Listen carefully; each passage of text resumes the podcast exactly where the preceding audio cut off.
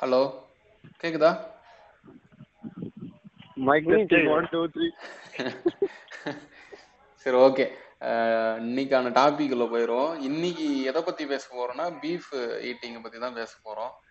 எங்களோட மைண்ட் செட்ல இருந்து நாங்க பார்த்து நாங்க வளர்ந்த விதத்துல இருந்து ஒரு டிஸ்கஷன் மாதிரி நாங்க கொண்டு போகலான்ட்டு ஒரு ஆசைப்படுறோம். ஸோ யா நம்ம ஸ்டார்ட் பண்ணுவோம். நம்ம லைன்ல வந்து மாப்பிள்ளை இணைஞ்சிருக்காங்க, ரெண்டு மாப்பிள்ளைங்க இணைஞ்சிருக்காங்க. வணக்கம் மாப்பிள்ள, சொல்லுங்க மாப்பிள்ள. ஈரோட்டு மாப்பிள்ள சொல்லுங்க மாப்பிள்ள. வணக்கம் சொல்லுங்க மாப்பிள்ள. நீங்க எப்பயில இருந்து சாப்பிட்டுட்டு இருக்கீங்க? சும்மா அதை பத்தி நீங்க பீஃப் பத்தின இது ஸ்டார்ட் பண்ணுங்க, நம்ம பேசுவோம். தொண்ணூத்தி ஏழுல பிறந்தேன், அந்த பிறந்த வருஷம் சாப்பிட்டு இருக்க முடியாது. ஒரு அஞ்சு வயசு ஆறு வயசுக்கு கொடுத்துருப்பாங்க வீட்டுல. ஓகே, எனக்கு விவரம் தெரிஞ்சு நான் ரெண்டாவது மூணாவது ஏன் எங்க அம்மா பால் கொடுத்தது கூட எங்க அம்மா பீஃப் சாப்பிட்டுதான் கொடுத்துருப்பாங்க. ஓகே, இல்லைங்க சின்ன வயசுல தாங்க சாப்பிட்டுருக்கேன் மாமா. நீங்க எப்படி நீங்க எப்படி சின்ன வயசுல சாப்பிட்டுருக்கோ அதே மாதிரி நானும் சாப்பிட்டுருப்பேன். அதேதான், ஆப்வியஸ்லி நானும் அப்படிதான் சின்ன வயசுல இருந்தே சாப்பிட்டதுதான். இது வந்து சும்மா எக்ஸ்பெரிமெண்ட்டுக்காக நானும் அதை ட்ரை பண்றேன் அந்த மாதிரி இல்லை. சின்ன வயசுல இருந்தே டே டு டே லைஃப்ல சாப்பிட்டுட்டு இருக்கிறது தான், வீக்கெண்ட் ஆனா எடுக்கிறது ஒரு இதுதான். நீங்க சொல்லுங்க மாப்பிள்ள, இன்னொரு மாப்பிள்ள சைலண்டா இருக்காரு, சொல்லுங்க. நான் வந்து பிறந்ததுல இருந்தே சாப்பிட்டு இருக்கிறதா நான் சொல்ல முடியாது.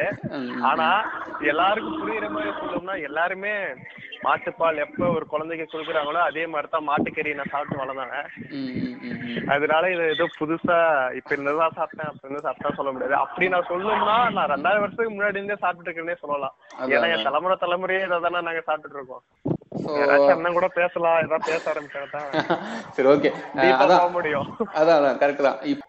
என்னோட ஃப்ரெண்ட்ஸ் சர்க்கிள் நான் பாக்குறப்போ அவங்களுக்கு என்னன்னா அந்த ஒரு ஆப்ஷனே இருக்காது. இப்ப என் ஃப்ரெண்டு எனக்கு கால் பண்றேன்னா கால் பண்ணிட்டு ஹாய் மாப்பிள்ள எப்படி இருக்க என்ன கேட்டுட்டு அடுத்து வந்து சொல்லுவான். என்ன சொல்லுவோம்னா இன்னைக்கு சண்டே என்ன ஸ்பெஷல் அப்படிமா, சிக்கன் ஆர் மட்டன் அப்படின்ட்டு ரெண்டே சாய்ஸ் தான் கொடுப்பான். அந்த இடத்துல எனக்கு நான் ஒன்று சாப்பிட்டுட்டு இருக்கேன், நான் இப்போ எனக்கு டுவெண்ட்டி ஃபைவ் ஏஜ் ஆகுது, நான் ஒன்று சாப்பிட்டுட்டு இருக்கேன், நான் வந்து இருபத்தஞ்சி வருஷமா சாப்பிட்டுட்டு இருக்கிற இது ஒன்று. இது வந்து இவங்களுக்கு ஆப்ஷனில் கூட கொடுக்க தோணலை. இல்லை இது வந்து அன் அவனை வந்து குத்தம் சொல்றதுக்குன்னு இல்லை, இது வந்து அதாவது அது மாட்டுக்கறி சாப்பிட்டுட்டு இருக்கவங்க சாப்பிடாதவங்க இங்க இருந்து அவங்க டே டு டே லைஃப்ல சாப்பிடுவாங்க. அதாவது சண்டே ஆனா சாப்பிடுவாங்க, அவங்களுக்கு எப்போ வாய்ப்பு கிடைக்குதோ சாப்பிடுவாங்க அப்படிங்கறது அவனுக்கு கொண்டு போய் சேர்க்காமலாம் இருக்கும். இப்போ அவன் வந்து ஆப்ஷனே கொடுக்க மாட்டான். நான் சிக்கன் ஆர் மட்டன், நான் பீஃப்னு ஒண்ணு சொல்லுவேன். அப்போ அவனுக்கு வந்து முகம் சு அப்படியே சுளிகிற மாதிரி இருக்கும், என்னது அப்படிங்கிற மாதிரி. அவன் அதான் அவனுக்கு அன்கான்சியஸா அவன் ரெண்டு ஆப்ஷன் தான் கொடுப்பான். இப்போ நம்ம ஒரு சென்னை எதனா ஒரு கடற்கரை சார்ந்த மாவட்டங்கள்ல போய் கேட்கறப்ப அவங்க மீனா பிரானா நிறைய கேட்பாங்க. ஆனா இந்த ஆப்ஷன் நார்மலா கெட போகாது. அதுலுமே நீங்க சொல்லுங்க, நீங்க இந்த மாதிரி எதனா ஃபேஸ் பண்ணிருக்கீங்களா இது மாதிரி எதனால? சும்மா நேட்டிவ்ல இருந்த வரைக்கும் எல்லாருமே நார்மல்ல கேட்கறது அதே தான், நம்ம பொசன்குள்ள கேட்கறது அப்படிதான். ஆனா சென்னையில நான் படிச்சப்போனா என்ன சொல்றது, ஹாஸ்டல் தான் இருந்தோம். ஹாஸ்டல்ல பாத்தீங்கன்னா கிடைக்காது, மோஸ்ட்லி சிக்கன் தான். ஹாஸ்டல் வந்து சண்டே வீட்டுக்கு வர்றதுக்கே கறி சாப்பிடதான், மாட்டுக்கறி சாப்பிட மட்டும் தான் வருவேன். அப்படி வந்தாங்கன்னா ஒரு வேலை வெளுத்துட்டு தான் போறது. ஆமா மோஸ்ட்லி சென்னையில நீங்களும் அப்படிதான் வருவீங்க.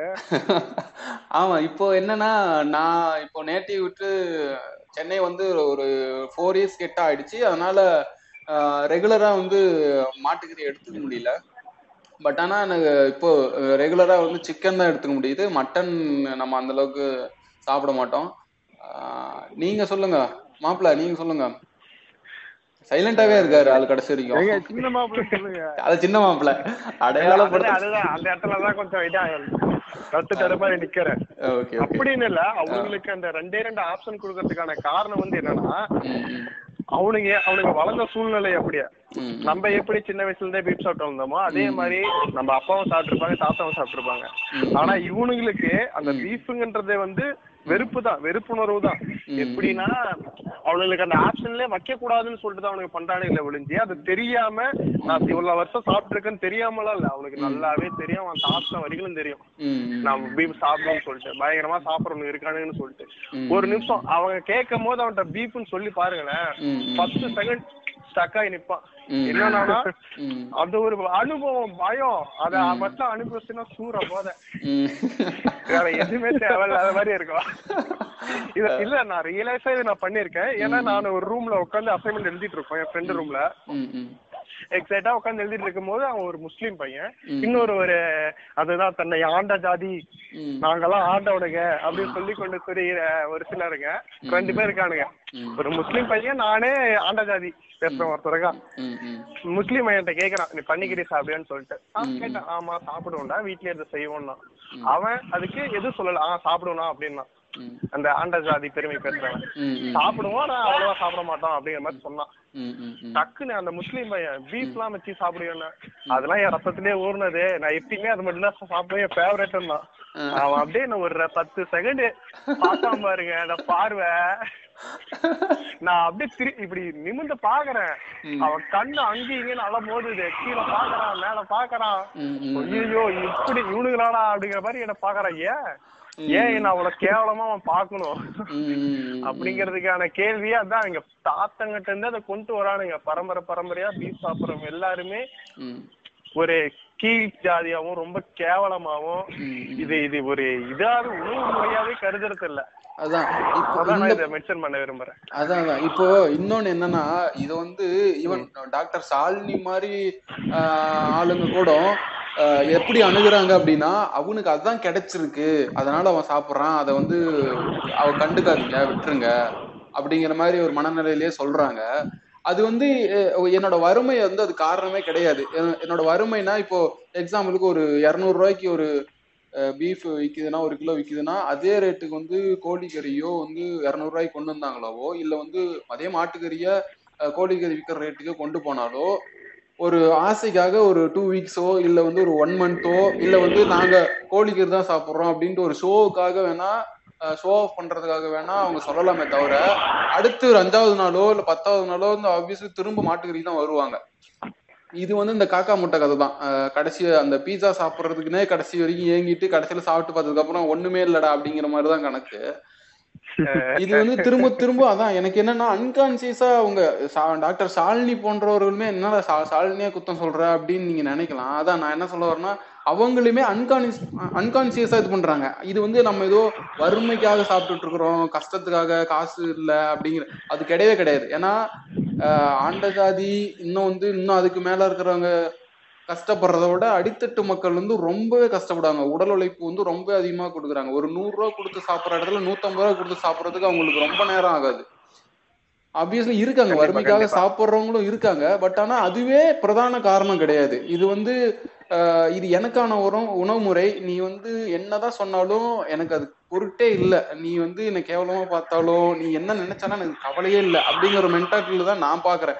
அது இல்லாமல் இன்னொன்று என்னன்னா, நீங்க நார்மலா வந்து சிக்கன் சாப்பிட்றத இப்போ வந்து ஒன்று சிக்கன் சாப்பிட்றது வந்து அவன் டேஸ்ட் பிடிச்சி சாப்பிடலாம், இல்லை சின்ன வயசுல இருந்தே சாப்பிட்றதுனால சாப்பிடுவான், இல்லைனா அவன் வந்து ஒன்று வீகனா மாறணும், இல்லை நான் நான் வெஜிடேரியனா மாறும் அப்படின்ட்டு ஒன்று அந்த ஒரு பெர்ஸ்பெக்டிவ்ல இருக்கும். பட் ஆனால் பீஃப் சாப்பிட்றதுல நிறைய பெர்ஸ்பெக்டிவ் இருக்கும். இப்போ எனக்கு பிடிச்சிருக்கு, நான் சாப்பிட்றேன், நான் சின்ன வயசுல இருந்து சாப்பிட்றேன், நான் சின்ன வயசுல சாப்பிட்டு பழகிட்டேன் அப்படின்னு ஒன்று இருக்கும். இல்லை நான் சாப்பிட்றேன், பட் ஆனால் நான் இதை சாப்ப விடவும் மாட்டேன், ஏன்னா இது நான் புரட்சியா பார்க்குறேன், நீ வந்து நீ என்னடா என்ன சாப்பிடுவானான்னு சொல்றது, நான் சாப்பிடுவேன், சாப்பிடதான் செய்வேன் அப்படிங்கிற ஒரு மனநிலை இருக்கும். இன்னொன்று அதான் இது வே வேற வேற பெர்ஸ்பெக்டிவ்ல எடுத்துட்டு போகலாம் இப்போ. ஆனால் ஒரு சிக்கன் சாப்பிட்றதையோ வந்து ஒரு மட்டன் சாப்பிட்றதையோ இல்லை வேற எதனா ஒரு ஒரு ஃபிஷ் சாப்பிட்றதையோ ஏன் வந்து ஒரு நார்மலா புரட்சி மாதிரிதான் கருதுறானுங்க. நான் பீஃப் சாப்பிட மாட்டேன்னு சொல்றதுக்கே சிக்கன் சாப்பிடறதுக்கு எல்லாம் அழுகுறானுங்க. அதனால அவனுக்கு வந்து அறிவு இல்லாதவனு சொல்ல முடியாது. அவனுங்க நம்மளையோட தெளிவாதான் இருக்கானுங்க. அதனாலதான் அவனுக்கு பீஃப் சொல்லாம இருக்காங்க. ஆட்டுக்கறியே நீங்க வந்து இருநூத்தி ஐம்பது ரூபாய்க்கு ஒரு கிலோ போட்டீங்கன்னாலும் அதை வாங்க மாட்டாங்க. அது வாங்க மாட்டேன், என்ன பீஃப் தான் சாப்பிடுவேன், ஆறுநூறு எழுநூறு ரூபா தான் நான் வாங்கி சாப்பிடுவேன். இல்ல இல்ல நீங்க இப்ப சொல்றது என்னன்னா வாங்க முடியாதுன்னு சொல்றீங்க. ஏங்க முப்பதாயிரம் சம்பாதிக்கிறவங்களால பீஃப் வாங்க முடியாது, ஆட்டுக்கறி வாங்க முடியாதா? ஏங்க நான் அப்ப எப்படி சொல்றது, எனக்கு விவரம் தெரிஞ்சே நான் பீஃப் பேஸ் ஆன் பேஸ் சொல்றேன். இல்ல இல்ல அது புரியுது புரியுது. இது நான் இப்ப என்ன சொல்றேன், நான் என்னன்னா எனக்கு சிக்கன்ல டேஸ்ட் எல்லாம் பிடிக்கும், ஆனா என்ன அது வந்து சாப்பிட எனக்கு அவ்வளவு இன்ட்ரெஸ்டே கிடையாது. டேய் நான் மாட்டிக்கிட்டுதான் சாப்பிடுங்கிறதுதான் எனக்கு அது ஒரு இது இருக்கு, எல்லாமே அது மட்டும் தான் தருது. இல்ல இதுல என்னன்னா இதுல ஹைலைட் சாப்பிடும் போது வெறும் எனக்கு டேஸ்ட் தான் தருது, மாட்டிக்கிட்டு சாப்பிடும் போது நான் எதையோ காண்றேன், எதையோ தருது. ஆமா கண்டிப்பா. அது இல்லாம இது எனக்கான உணவு, எனக்கான பிரைடுன்னு கூட நாம ஃபீல் பண்றோம். சம்டைம் எனக்கு வந்து இதுல வந்து தனியா எக்ஸ்க்ளூசிவ்னு சொல்லுவாங்க, அந்த மாதிரி உனக்கு இஷ்டம் இருந்தா சாப்பிடு, என்னோட இது வந்து நீ வந்து ஒரு வறுமையாவோ இல்ல வந்து ஒரு இதாவோ எல்லாம் பாக்காது, எனக்கான கொண்டாட்டம் இது. அண்ணா ரஞ்சித் கூட அப்படிதான் சொல்லியிருப்பாரு, நான் வந்து சாப்பிடறது வந்து வறுமையெல்லாம் நீ நினைக்காத, எனக்கான கொண்டாட்டம் அது அப்படின்னு சொல்லிருப்பாரு. கண்டிப்பா கண்டிப்பா. இது வந்து அவனுக்கு இஷ்டம் இல்லாம சாப்பிடறதுன்னு நினைச்சுக்காதீங்க, அவங்களுக்கு எல்லாம் இஷ்டம் எல்லாம் இருக்கு. எவ்வளவு பேரு பீஃப் பிரியாணி சாப்பிடறவங்க இருக்கானுங்க, ஆண்ட ஜாதி பெருமை பேசுறவங்க எல்லாம் பீஃப் பிரியாணி சாப்பிட இருக்கானுங்க, மானாச்சி கடையோடமா ஒதுக்கிட்டு இருப்பானுங்க, மறதிட்டு இருப்பானுங்க, இருட்டுல நின்று சாப்பிடுவானுங்க. அடே அது ஏன்னா இருட்டுல உட்காந்து மறதி சாப்பிடற, வா உட்காந்து சாப்பிடு, ஒன்னா சாப்பிடலாம் அப்படின்னு சொல்ல முடியும். அவனுங்களுக்கு அது ஆசைலாம் இருக்கு. ஆனா இவனுக்கு எந்த இடத்துல தடுபடுறாங்கன்னு வச்சுக்கோங்களேன், அவங்க வீட்டுல எடுத்து சமைக்கும் போது, வீட்டுல சமைக்கணும்னு சொல்லிட்டு அதுல அவங்களுக்கு ஆப்ஷனே கிடையாது. இப்போ ஏன் இந்த இந்த மெனு லிஸ்ட்ல வந்து பீஃப் இல்லைன்னா, அவன் வீட்டுல அதை பழக்கமே பழக்கப்படுத்தவே கிடையாது. அப்படிங்கும் போது அவனுக்கு பீஃப்ங்கிறது அவனுக்கு ஒரு உணவாவே கருத மாட்டான். இன்னொன்னு சுச்சுவேஷன் கொண்டு போயிருக்கோம். இன்னொன்னு சொல்லுவாங்க, பீஃப் எல்லாம் சாப்பிடுவீங்களா அப்படின்னு. ஆமா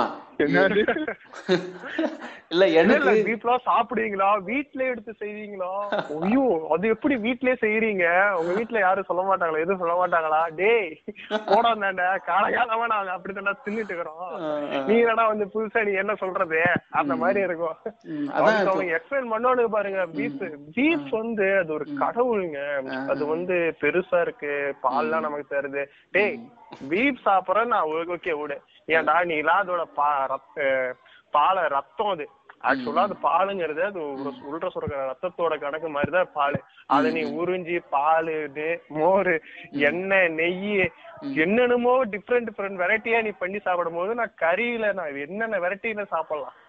அதேதான் குடல் கறின்னு சொல்லிட்டு சாப்பிடலாம், நெஞ்சு கறி சாப்பிடலாம், மூட்டாங்கால் எலும்பு எலும்பு போட்டு உருவிலாம் உள்ளிருந்து தார் எடுத்த என்னென்ன வேணா பண்ணலாம். ஆனா இவனுங்களுக்கு அது புரிய மாட்டேங்குது. காரணம் வந்து அவனுங்களுக்கு எங்க அப்பா அம்மா அவங்க பழக்க வழக்கம், அதையும் தாண்டி இத வந்து ஒரு உணவு முறையாவே கருதாத நம்ம சொசைட்டியே சொல்லலாம். சிம்பிளா சொல்லணும்னா கவர்மெண்டே எப்ப அவனுக்கு ஆட்சி காலத்துல அவனுக்கு அப்படித்தமா பண்ணுவானுங்க. பிஜேபி தான் ஆட்சி பண்ணுது. இல்ல நம்ம சொல்ல முடியும் இல்ல பிஜேபிங்கிறதோட இது வந்து அப்படியே கல்ச்சரலாவே இது வந்து அப்படியே இன்னும் வெளியிலனா இன்னும் இந்தியா வந்து எந்த மாதிரி ஒரு இதுல இருக்கு அப்படின்னா, இவனுக்கு வந்து வெஜ் அப்படின்னு சொல்லிட்டு எல்லாத்துலயும் ப்ரொபகண்டா பண்ணிட்டு இருக்கானுங்க. இந்தியாவே ஒரு வெஜ் வெஜ் மாதிரியான கண்ட்ரி, வெஜிடேரியன் விரும்புற கண்ட்ரி அப்படி இப்படின்னு சொல்லிட்டு, டேய் நாங்க நீ வந்து கடவுள்னு சொல்றத நான் ஆண்டாண்டு காலமா சாப்பிட்டுட்டு இருக்கேன்டா, என்னடா பேசிட்டு இருக்கிற அப்படிங்கிற மாதிரிதான் இருக்கும்.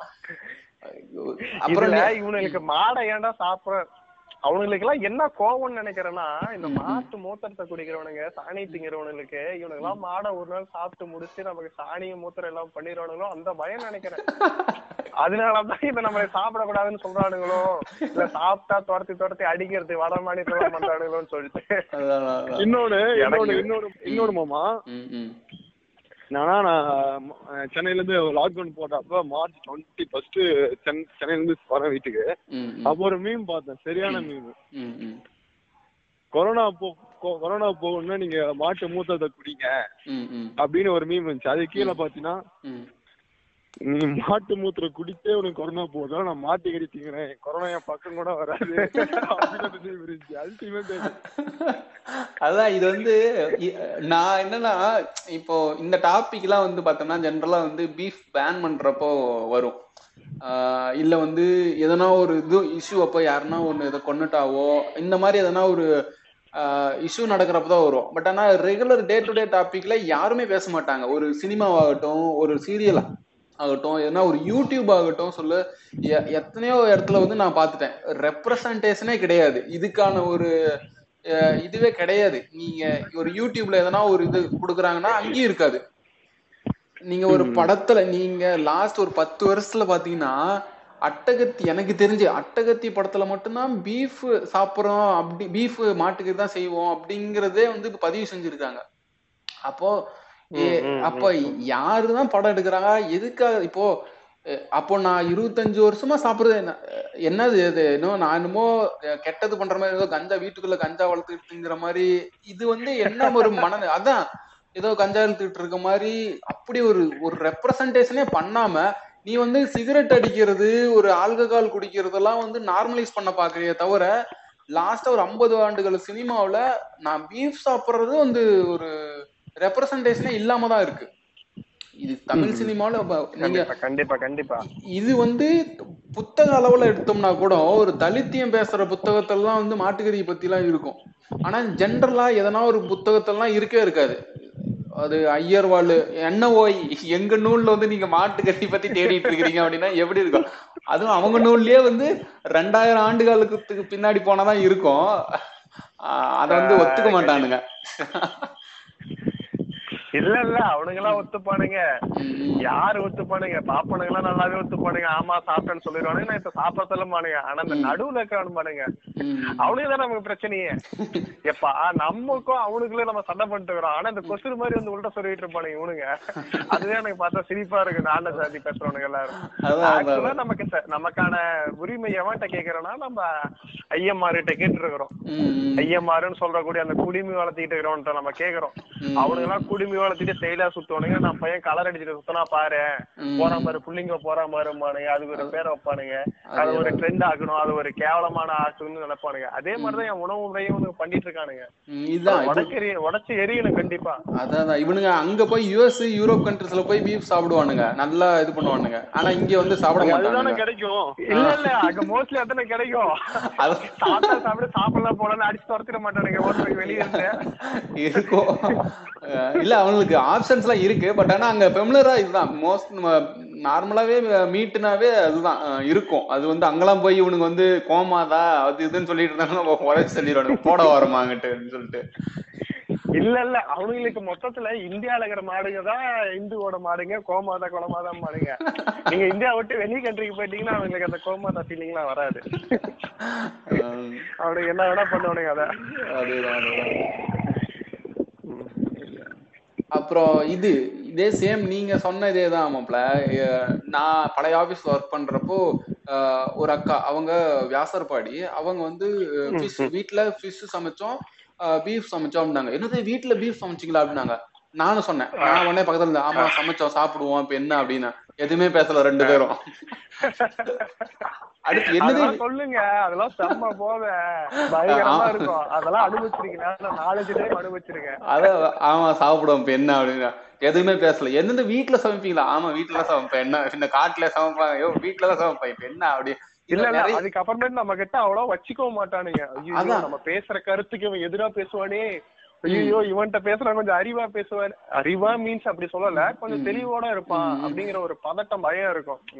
ஏமாத்திட முடியாதுங்கிற ஒரு அதான் நானு நல்லாவே இருக்கு. கரெக்ட் தான். ஆனா நான் வந்து இது ஃபுல்லா இப்படி கேக்குறவங்க ஃபுல்லா தெரிஞ்சுட்டு தான் கேக்குறாங்கன்னு சொல்ல வரல. பட் ஆனா அவங்களுக்கு இன்னசென்ட்டாவே இருக்காங்க. ஒரு சிலர் வந்து பீஃப் சாப்பிடுறாங்க. ஆனா அது வந்து ஒரு சில்லியாவோ கடையில போடுறது எண்ணெயில ஒருத்தது அது அந்த மாதிரிதான் சாப்பிடுறாங்களே தவிர வீட்டெல்லாம் செய்ய மாட்டாங்க அப்படிங்கிற ஒரு மனநிலையில தான் இருக்காங்க. அவங்க வந்து நான் வந்து எல்லாரும் வந்து தெரிஞ்சுக்கிட்டே வேணும்னே இன்டென்ஷனோட தான் கேக்குறாங்கன்னு சொல்ல வரல. ஒரு சிலர் அவங்க இன்னசென்ஸே அப்படிதான் இருக்கு. அவன் அந்த அளவுக்கு தெரியாம தான் இருக்கு வீட்டுலாம் இதெல்லாம் சமைப்பாங்களா அப்படின்னு சொல்லிட்டு. அப்புறம் நான் இன்னொரு எக்ஸ்பீரியன்ஸ் பண்ணேன். நாங்க ஒரு வெப்சைட் பண்ணிருந்தோம். வெப்சைட் பண்றப்போ அந்த சைட் வந்து ஒரு யூஎஸ் சைட்டு. அது வந்து ஒரு மீட் ரிலேட்டடான சைட்டு. மீட் ஆர்டர் பண்றது, கறி ஆர்டர் பண்றது. அது என்னன்னா போர்க்கு பீஃபு அப்புறம் வந்து இன்னும் நிறைய இருந்துச்சு. சிக்கனு மட்டனு எல்லாம் ப்ரான்ஸ் நிறைய இருந்துச்சு. அப்போ ஒரு ஸ்லைடு வால் ஹோம் பேஜ்ல ஸ்லைடு உண்டு மூவ் ஆயிட்டு இருக்கும். அப்போ அப்போ அப்போ மாட்டுக்கறி வரப்போ நம்ம நமக்கு தெரிஞ்ச ஒரு பொண்ணு நம்ம கிரஷ்ன்னு வச்சுக்கோங்களேன். அந்த அந்த பொண்ணு மானிட்டர் பார்த்துட்டு இங்க ஒரு மாதிரி ஸ்மெல் பண்ண அப்படியே மூக்க இது பண்ற மாதிரி. இப்ப நமக்கு ஒரு பேட் மானிட்டர் வெளியே வந்துருச்சுன்னு நினைக்கிறேன் மேடம்க்கு. ஆஹ் அதுதான் எனக்கு எனக்கு அப்படியே செம்ம டென்ஷன் ஆயிடுச்சு. போயிடு சப்புடி இழுத்துருவோம் போயிடும் அப்படின்னு அண்ணு நான் சொல்ல முடியல டைரக்டா. எனக்கு நான் அப்படியே ஒரு மாதிரி ஒரு கோ ஒரு முறைக்கிற மாதிரி பார்த்தேன். அதுக்கப்புறம் அவ அப்படியே கொஞ்சம் சைலண்ட் ஆயிட்டா. அடிக்காம போயிட்டீங்க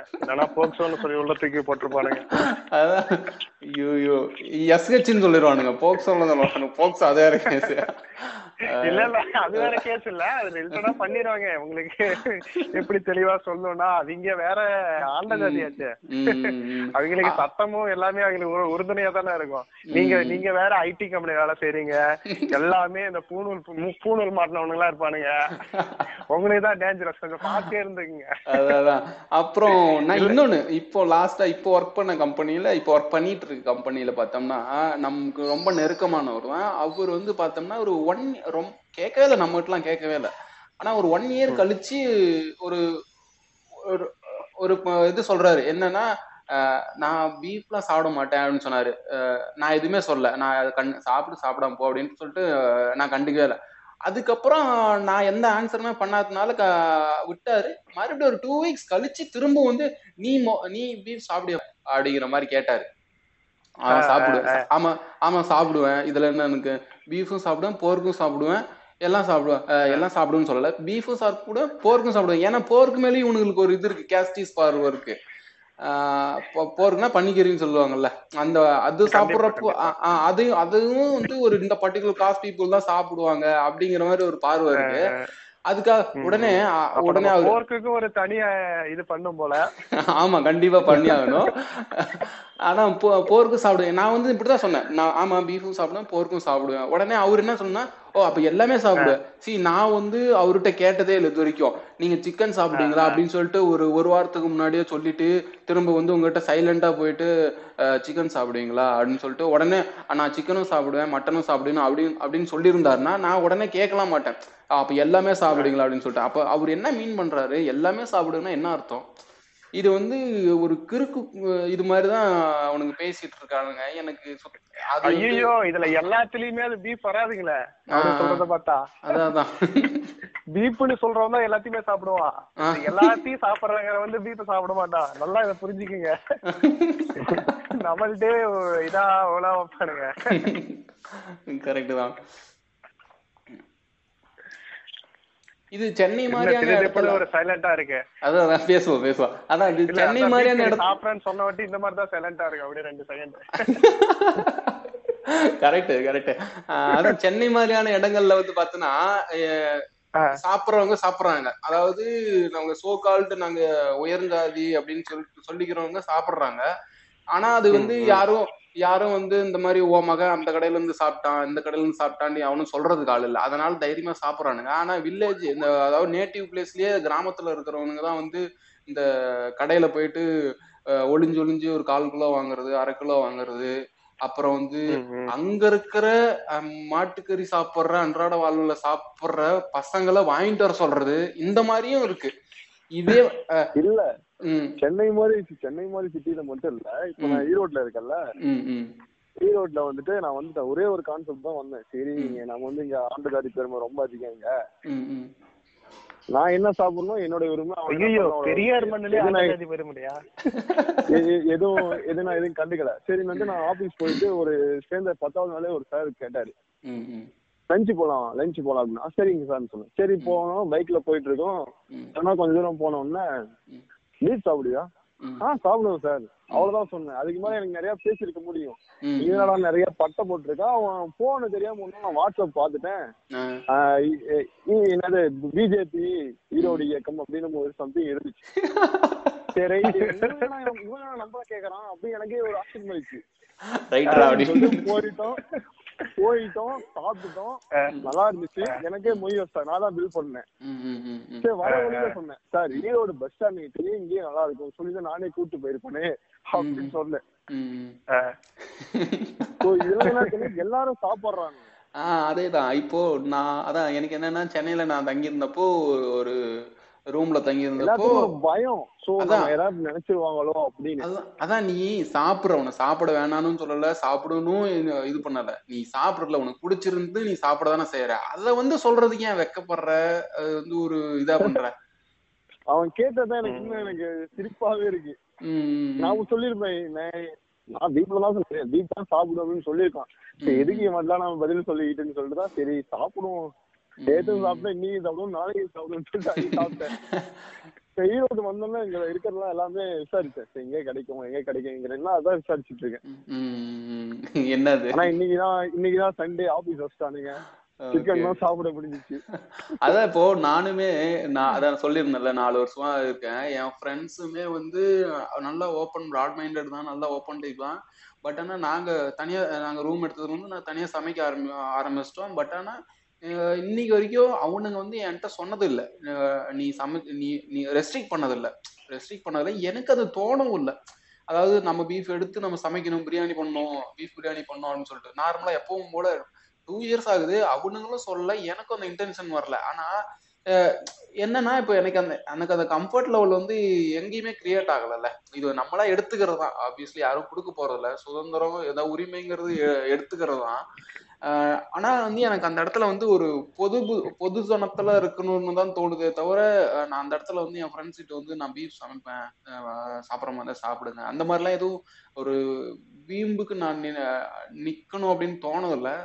தெரியல, அதான் இப்போ டூ இயர்ஸா நான் நான் ரூம்ல தங்கியிருக்கேன், சாப்பிட்டதே இல்லை. என்னைக்கா ஒரு நாள் ஆசை வரும், நம்ம பீஃப் ரொம்ப மிஸ் பண்றோமோ அப்படின்னு சொல்லிட்டு அப்போ போய் சாப்பிட்டு வந்துடுவேன், கடையில மட்டும் சாப்பிட்டு வந்துடுவேன். என் ஃப்ரெண்ட்ஸும் சாப்பிடுவாங்க, பட் ஆனால் அவங்க வீட்டில் சொல்ல மாட்டாங்க தைரியமா. அப்படிங்க இந்த மாதிரி கேசஸும் இருக்கு. அப்புறம் இன்னொரு ரூம்ல இருந்து இருக்கிறப்போ இந்த ஆண்டசாதி இந்த ஃபோ கால்டுங்க ஈரோட்ல இருந்து ஒருத்தர் வந்தால்தான் நான் சா நான் சாப்பிட்டு பார்க்குறேன் நான் எப்படி இருக்கு அப்படின்னு சொல்லிட்டு வந்து டேஸ்ட் பண்ணா. அப்படி ஆளு டேஸ்ட் பண்ணிட்டு நல்லா இருக்கு, நல்லா நல்லா இருக்கு, ஆமா நல்லா இருக்குதா. ஆனா அதை வந்து நான் இந்த மாதிரி சாப்பிட்டேன் அப்படின்னு சொல்ல மாட்டாங்க.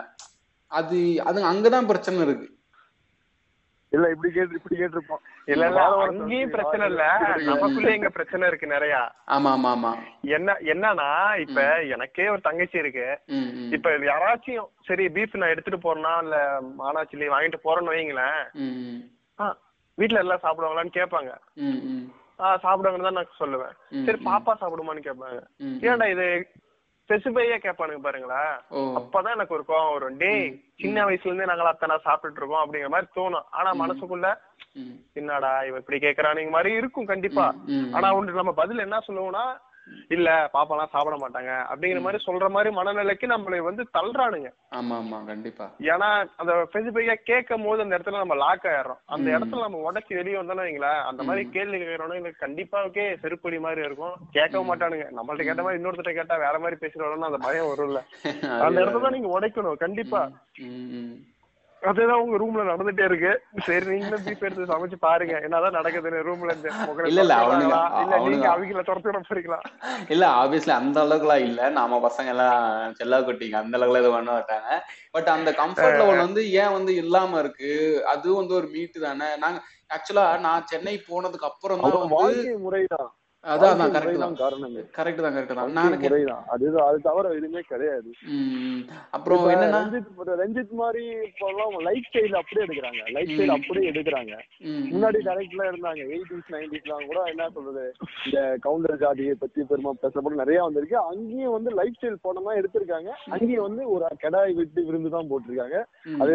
அடிச்சுதான் அங்கேயும் ஒரு தாழ்த்தப்பட்ட ஜாதி வீட்டுல கூட ஏதாவது கொழுந்தா கூட இந்த மாதிரிதான் இருக்கும்.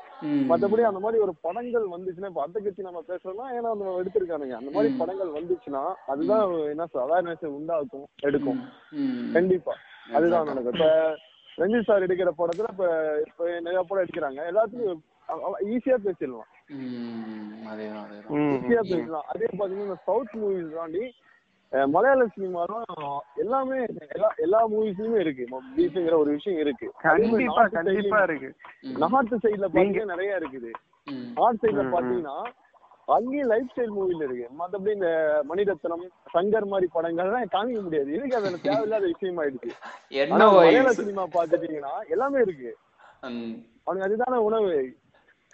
ஓய் சுஜாதாட்ட இருந்து எழுதுனா அப்புறம் அப்படிதான் போய் இருக்கும். என்ன போய்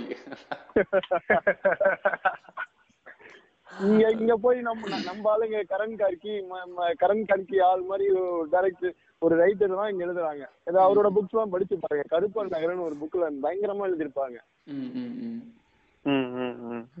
என்ன சொல்லிருக்காங்க?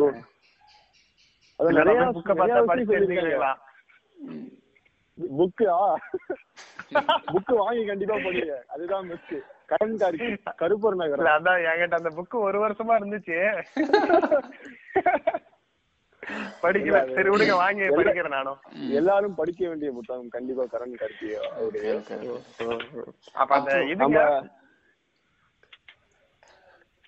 மனுதர்மன் நூலுன்னு ஏதோ சொல்றேன் சொல்லிட்டு தெரிஞ்சிட்டு இருக்கானுங்களே இப்ப புதுசா. அதெல்லாம் யார் யாரு எந்த மாதிரி ஆட்கள் படிக்க வேண்டியது இல்ல, அது எல்லாரும் படிக்கலாம். தாழ்த்தப்பட்டவங்க சூத்திர பசங்க மட்டும் படிக்க கூடாது, ஏன்னா படிச்சா கொஸ்டின் கேட்பானுங்க. இந்த இடத்துல சரி நம்மன்னு தெரிஞ்சுட்டு இந்த சூத்திர பசங்க தான் யாருன்னு தெரிய மாட்டேங்குது. இல்ல சொன்னாலும் ஒத்துக்க மாட்டேங்கிறானுங்க. சோழனோட வம்சம் சேரனோட வம்சம்னுங்கிறானுங்களே.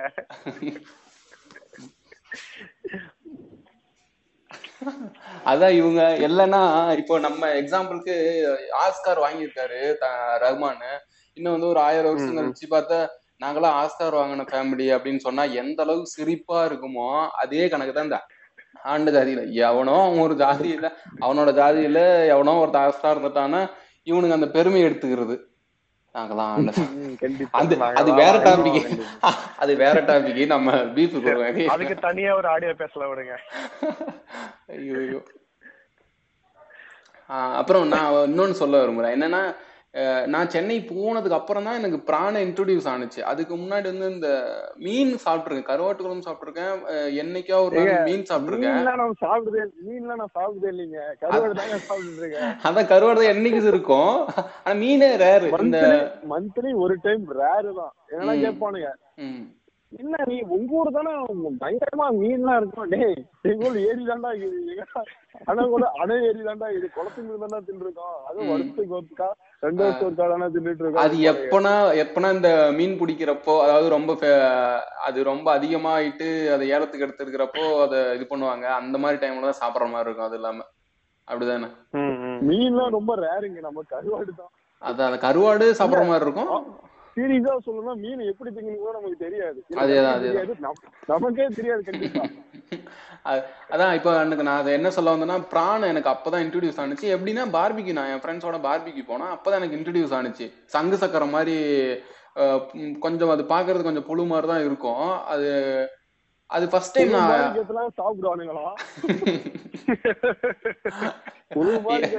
இல்லைங்க, பெரிய அடுமா சாப்பிட மாட்டேங்கானு தெரியல. இவனுக்கு இந்த பெரிச்சாலி கறி எலிக்கறி எல்லாம் சாப்பிடுற கூட்டம், அதனாலதான் இந்த மாட்டுக்கறி சாப்பிட மாட்டேங்கிறான்னு நினைக்கிறேன்.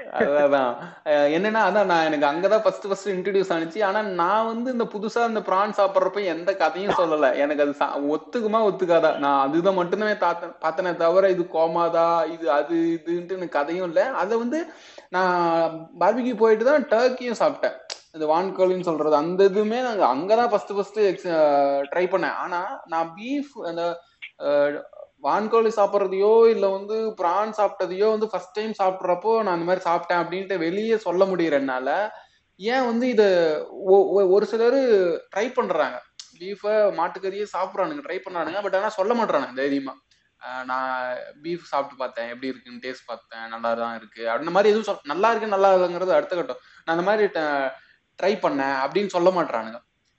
அதுதான் வந்து ஒரு இதா தெரியுது. நான் வந்து எந்த இடத்துலயும் வந்து எனக்கு கதையே இல்ல. முக்கியமானது முக்கியமானது எல்லாரும் தெரிஞ்சுக்கணும்னு நினைக்கிறேன். இப்ப வந்து ஒரு ஆண்ட ஜாதி பேசுறவங்க அவனுக்கு வந்து ஏதாவது ஒரு கதை இருக்கும் பின்னாடி, இந்த கறி சாப்பிடணும் நம்ம இப்படி அப்படி, நம்மளாம் இந்த ஆட்டுக்கறி மட்டும்தான் சாப்பிடணும் அப்படி இப்படி. நான் நமக்கு அப்படியே சொல்லி வளர்க்கலையே, எந்த ஒரு பேக் ஸ்டோரியும் கிடையாது. அதேதான் இந்த இந்த கறி நம்ம தின்னுதாண்டா போலணும் அப்போலாம் இல்ல சார், சர்வைவல் ஃபிட்னஸ் தான். சோ நம்ம இதெல்லாம் சாப்பிட்டா உயிர் வாழணும், ஏன்னா நம்ம இந்த சமுதாயத்துல அப்படித்தானே இருக்கிறோம் அப்படின்னு அந்த ஒரு கட்டமைப்பு எல்லாம் இருக்கிறதுனால இதுதான் கிடைக்குதுதான் சாப்பிடுறோம். இதுக்கு எதுக்கடா உனக்கு ஒரு கதை ஒரு பேக் ஸ்டோரி எதுக்கு நம்ம சொல்லி நம்ம நம்ம நம்ம மாதிரி அந்த அப்பா அம்மா நம்ம சொல்லி வளர்த்தல புகட்டல. அவங்களுக்கு கிடைக்கிறத நமக்கு சமைச்சாங்க, போட்டாங்க, சாப்பிட்டோம், வளர்ந்தோம், அதை பத்திட்டு பேசுறோம். இதுதான். ஆனா இது வந்து இது எல்லாத்து வீட்லயும் நடக்கும். இது ஏன்னா எல்லாத்து வீட்லயும் நடக்கும். ஆனா என்ன சொல்றது, ஒரு ஆண்டதாரி பெருமை வீட்டுல இப்படி சொல்லியிருப்பாங்க, இந்த நாமெல்லாம் இந்த கறி மட்டும் தான்டா சாப்பிடணும், அதெல்லாம் தொடக்கூடாது, நம்ம தெய்வம், அவங்க அதுல வர பால் மட்டும் தான் குடிக்கணும், நாம கறி செய்யக்கூடாது அப்படின்னு. இதுல என்னன்னா ஒரு காரணத்துனா பொங்கல் டைம்ல அவங்க வந்து செம்ம அதெல்லாம் கருமாதான். பொங்கல் டைம்ல மாடை வச்சு பயங்கரமா கும்பிடுவாங்க. அடுத்த பாத்தீங்கன்னா அதே வேலையோட கசாப்பு கடையில மாடு நின்றுட்டு பாத்துருக்கீங்களா? நாளே நம்ம விளையாட்டே பாத்துருக்கேன். மாட்டு பொங்கலுக்கு அடுத்த நாள் கறி நாள் இல்ல. அது நினைச்சா எனக்கு பாம்பு ஏண்டா மாட்டை தெய்வமா கும்பிடுறீங்க, எதுக்குடா மாட்டை விக்கிறீங்கன்னு ஒரு கேள்வி வருது. இல்ல இல்ல இல்ல எனக்கு மாட்டை தெய்வமா கும்பிடுறது அது கிடையாது. அவனுங்களை வாழ வைக்கிறதே மாடுதான். நீங்க என்ன நினைச்சிட்டு இருக்கீங்க, மாடு நம்மள்ட்ட இருக்கிறதுனால நம்ம வெட்டி சாப்பிடணும்னு நினைச்சிட்டு இருக்கீங்களா? மாடு முதல்ல நம்மள்ட்ட எங்க இருந்து வருது? எல்லாருமே நிஜமா யோசிச்சு பார்க்க வேண்டிய விஷயம். இந்த கேள்வி கேளுங்க, மாடு எங்க இருந்து நமக்கு வருது, நாம ஏன் மாட்டுக்கறி திங்கிறோம் அப்படிங்கறத யோசிச்சு பாருங்க. மாடு நம்மகிட்ட இல்லைங்க, நம்ம எப்படி மாட்டுக்கறி சாப்பிடுறோம்?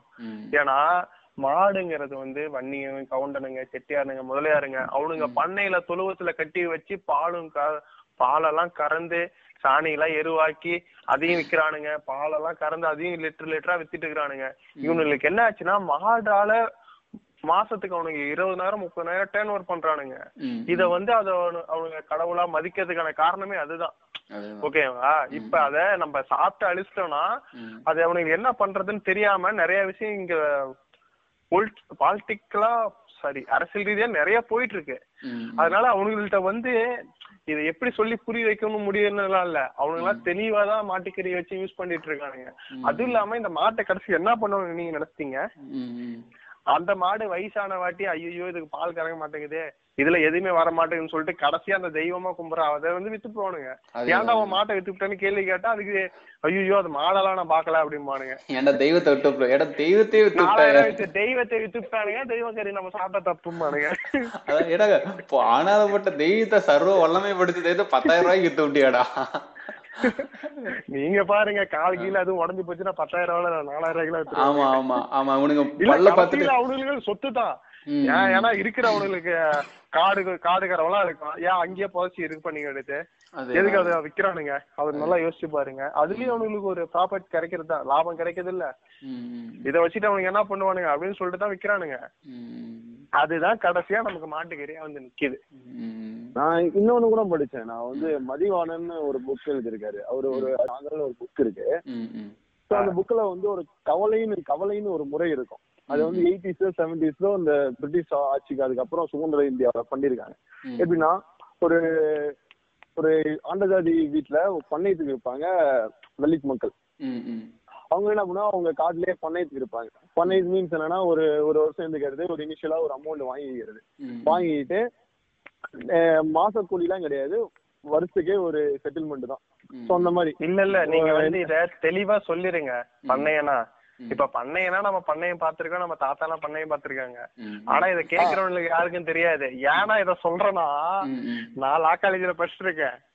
குத்தகைன்னு சொல்லிட்டு சொல்லுவானுங்க, பண்ணையன்னு சொல்லுவானுங்க. ஆனா நம்மள மாதிரி அடித்தட்டு மக்கள் வரும்போது அவங்களுக்கு அந்த பண்ணகை குத்தகைனா என்னன்னு தெரியும். ஆனா அங்க இருக்கிற எப்படி சொல்றது ஒரு பார்ட் ஆஃப் மக்கள் பீப்புளுக்கு வந்து அது தெரியவே மாட்டேங்குது. ஆமா ஆமா இப்போ நான் கிளாரிஃபை பண்ணிக்க விரும்புறேன் என்னன்னா, குத்தகைக்குன்னா நமக்கு வந்து நம்ம இப்போ எக்ஸாம்பிள் விவசாயம் தெரியும், பட் ஆனால் எங்கள்கிட்ட நிலம் இல்லை. அதனால வந்து ஒரு அமௌண்ட் கொடுத்துட்டு அவங்க ப்ராப்பர்ட்டி ஒரு நிலத்தை வந்து ஒரு ஒரு வருஷத்துக்கோ ரெண்டு வருஷத்துக்கோ வந்து ஒரு சம அமௌண்ட் கொடுத்து நம்ம விவசாயம் பார்த்துக்குவோம் அந்த நிலத்துல. அப்படிதானே? அது வந்து குத்தகைன்னு சொல்லுவாங்க. ஒரு ரெண்ட் எடுத்துக்கிறது, நம்ம வீடு வாடகைக்கு எடுக்கிற மாதிரி தான். மாசம் மாசம் ரெண்ட் கொடுத்துட்டு நமக்கு அங்கே தங்கிக்கிற மாதிரி தான். ஆனால் பண்ணையத்துக்கு இருக்கிறதுங்கிறது வந்து ஒரு அமௌண்ட் வாங்கிட்டு அவங்களுக்கு வேலை பார்த்து கொடுக்குறது, அவங்க என்னென்ன வேலை சொல்றாங்களோ அதெல்லாம் செஞ்சு கொடுக்குறது. இப்ப வந்து அந்த ஒரு கவுண்டர்னு அந்த கவுண்டர் காட்டுல ஒரு பண்ணையத்துல இருக்கிற ஒரு தலித் மக்கள் வச்சுங்களேன், நாங்க வந்து மாடு மாடு எல்லாம் வளர்ப்பாங்க. சோ ஆட்டை ஆடு செத்துக்குன்னா கசா கொடைக்கு அவங்களே வச்சானுங்க. இப்ப மாடு சாகும்போது என்ன பண்ணுவானுங்கன்னா அதை வந்து நமக்கு இனிஷியலா என்ன சொல்லுவாங்க, புதைக்க சொல்லிடுவானுங்க. புதைக்க சொல்லுவானுங்க. அப்போ வந்து நம்ம என்ன போடுறாங்க, எதுக்கு புதைக்கணும்னு சொல்லிட்டு அதை அறுத்து போட்டு சாப்பிட வேண்டியதான் அப்படின்னு. அந்த அறுத்து போட்டு சாப்பிடுற விஷயம் தெரிஞ்சுச்சுன்னா அதை நம்ம ஆண்டைங்க சும்மா விட மாட்டானுங்க. என்ன பண்ணுவாங்க, அது தோல் இருக்குதுன்னு சொல்லிட்டு அந்த தோல் ஏதாச்சும் பண்ணிட்டா அப்படின்பாங்க. இந்த மதிவண்ணன் சார் இந்த புக்ல அழகா சொல்லியிருப்பாரு. இப்ப என்னன்னா அந்த கவலைங்கிற கவலைன்னா என்னன்னா ஒரு குவளை மாதிரி இருக்கும், ஒரு கிணத்துல இருந்து தண்ணி சேர்ந்துறதுதான் அந்த கவலைன்னு சொல்லுவாங்க. அது வந்து என்ன பண்ணுவாங்கன்னா இந்த மாதிரி அது இந்தி தமிழ்நாட்டிலேயே அந்த முறைய வந்து முதல் முதல்ல பயன்படுத்தின மக்கள் தான். சோ அவங்க வந்து பயன்படுத்தும் போது அவங்க வந்து அந்த கவலைங்கிற அந்த ஒரு தண்ணிய வா வாரிய வந்து தயார் பண்றதே மூணு மாசம் ஆகும். அது வந்து பாத்தீங்கன்னா அது ஒரு ஒரு மாசத்துக்கு தான் யூஸ் ஒரு யூஸ் பண்ண முடியும். ஸோ இதெல்லாம் வந்து இந்த இதெல்லாம் இந்த மாதிரி விஷயம் ஒரு கண்டுபிடிப்பை கொடுத்துதான் இந்த ஆண்டஜாதி மக்கள் ஆண்டஜாதி கிட்ட இந்த மாதிரி மக்கள் வந்து உள்ள வந்து இது விவசாயம் பண்ணல, விவசாய கைக்கூலியா இருந்தாங்க. விவசாய கைக்கூலினா பண்ணையத்துல இருக்கிறது. ஸோ இந்த மாதிரி கிடைக்கிறத வச்சுதான் நிறைய ஃபாலோ பண்ணிருக்காங்க தாழ்த்தப்பட்ட மக்கள். அப்புறம் இதெல்லாம் புக்கை படிங்க, மதியம் மதியவண்ணன் மதியவண்ணன் புக்கு கண்டிப்பா கண்டிப்பா நிறைய புக்கு கோட்ரேட் பண்ணலாம், மேற்கோள் பண்ணலாம், எல்லாமே கேட்கறீங்களா வாங்கி படிச்சாங்கன்னா நல்லா இருக்கும். நம்ம கீழே கிரெடிட் போட்டுருவோம் என்னென்ன புக்குன்னு. நம்ம வீடியோ நம்ம ஆடியோ ஃபுல்லா கேக்குறாங்கன்னே தெரியாது. கேக்குறாங்க கேக்குறாங்க இல்ல கேட்டா சந்தோஷம் தான். இல்ல என்னடா இவனுக்கு இப்படி பேசிட்டு இருக்கானுங்க, இல்ல அதே கட் பண்ணாம. அதேதான் கரெக்ட் தான். எனக்குமே அதனாலதான் அந்த டிஸ்க்ளைமரும் போட்டேன். பிளஸ் என்ன என்ன என்னன்னா இப்ப இந்த டாபிக் பத்தி பேசி முடிச்சதுக்கு அப்புறம் கேக்குறவங்களும் கேட்கறாங்க, எந்த பிரச்சனையும் வரக்கூடாதுன்னு டிஸ்க்ளைமர் போட்டேன் டிஸ்க்ளைமர் போட்டேன்னு சொல்லிடுறீங்க. ஆமா அதனாலதான் அதனாலதான் நம்ம பேரு கூட சொல்றது இல்ல. சரி ஓகே அது பத்தி எதுனா இப்ப என்னன்னா இது வரைக்கும் நம்ம தள்ளி நின்று அவங்க கிட்ட என்ன பிரச்சனைன்னு நம்ம பேசணும். பட் ஆனா இப்ப நமக்குள்ளே நிறைய பிரச்சனை இருக்கு. ஃபார் எக்ஸாம்பிள் இப்ப வந்து நம்மளே வந்து இது வந்து ரொம்ப இதா நான் நான் ஏதோ கஷ்டத்துக்காக சாப்பிடுறேன், பிளஸ் வந்து நான் ஏதோ வந்து பாவம் தான் இது சாப்பிட்றது பாவம் தான் ஆனா நான் சாப்பிட்றேன் அப்படிங்கிற மாதிரி மென்டாலிட்டிலாம் இருக்கு.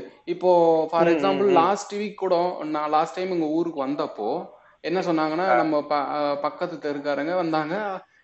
சும்மா பேசுறப்போ அவங்க கேட்டாங்க, நல்லா விசாரிச்சாங்க. விசாரிச்சுட்டு நம்ம பேசுறப்போ நான் சாப்பிட்டுட்டு தான் இருந்தேன். அப்பதான் பீஃப் சாப்பிட்டுட்டு இருந்தேன். சாப்பிட்டுட்டு இருக்கப்போ நாங்களாம் பீஃப் சாப்பிட்றது இல்லை, சாப்பிடாம இருந்துக்கோ இப்ப இன்னும் யாருக்கு கேட்டா அப்படின்னு தோணுச்சு. கொஞ்சம் பெரியவங்க அவங்க சரி ஆண்டஜாதியா மாறிட்டு இருக்காங்கன்னு நினைக்கிறேன். ஆமா ஆமா நீங்க நல்லா பாத்தீங்கன்னா மாப்பிள்ள நிறைய பேர் வந்து கொஞ்சம் ஓரளவுக்கு கொஞ்சம் ஓரளவுக்கு ஸ்டேபிளா பினான்சியலா கொஞ்சம் ஸ்டேபிளா ஆரம்பிச்சா ஐயோ ப்ரோ நாங்களாம் மாட்டுக்கெல்லாம் சாப்பிடுறது இல்ல ப்ரோ இதெல்லாம் சாப்பிட சாய்பாபா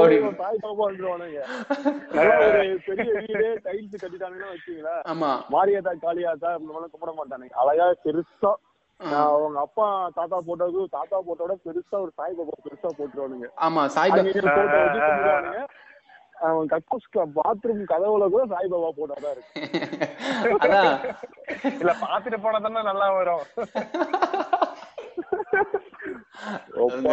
நான் நிறைய பார்த்துட்டேன். நம்ம ரிலேஷன் கூட நிறைய பேர் இருக்காங்க.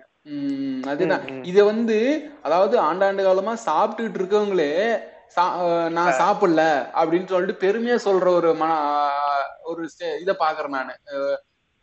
இன்னும் வந்து நான் ஃப்ரெண்டு கிட்ட பேசுறப்போ ஃப்ரெண்டு ஒரு பையன் தம்பி கிட்ட பேசுறப்போ நாங்களாம் ஒரு ஒன் இயர் ஆச்சு ப்ரோ சாப்பிட்றத விட்டு. ஆனா நான் வெளியில சாப்பிட்டுட்டு தான் இருக்கேன், அவங்க பேச்சனா கேட்க மாட்டேன். நான் வெளியில சாப்பிட்டு தான் இருக்கேன் ஆனா அம்மா வீட்டுல எடுக்கிறது இல்ல, எடுத்து சமைச்சு ரொம்ப நாள் ஆச்சு, ஒரு ஒன்றரை வருஷத்துக்கிட்ட ஆயிடுச்சு அப்படின்னு சொல்றான். அதான் இது என்னன்னா திரும்ப திரும்ப இவனுக்கு என்னன்னா நானும் ஒரு இடைநிலை சாதி, நானும் வந்து ஒரு ஒரு பக்தியா இருக்கிறேன், நானும் இது வந்து நான் வந்து ஒரு பயத்துக்காக பண்றாங்களா இல்ல வந்து தன்னையும் வந்து ஒரு பொது இதுலயே வந்து காமிச்சுக்கணும். அது கரெக்டு தான், போதும் எல்லாரும் பொது இதுல தான் இருக்கணும். பட் ஆனா ஒரு உணவு முறைக்காக தன்னோட உணவு முறைய மாத்திக்கிட்டு நீ என்ன அங்க போய் பொது ஜனத்துல உனக்கு என்ன கிடைச்சிருதுங்கிறதுதான் எனக்கு கேள்வியா இருக்கு.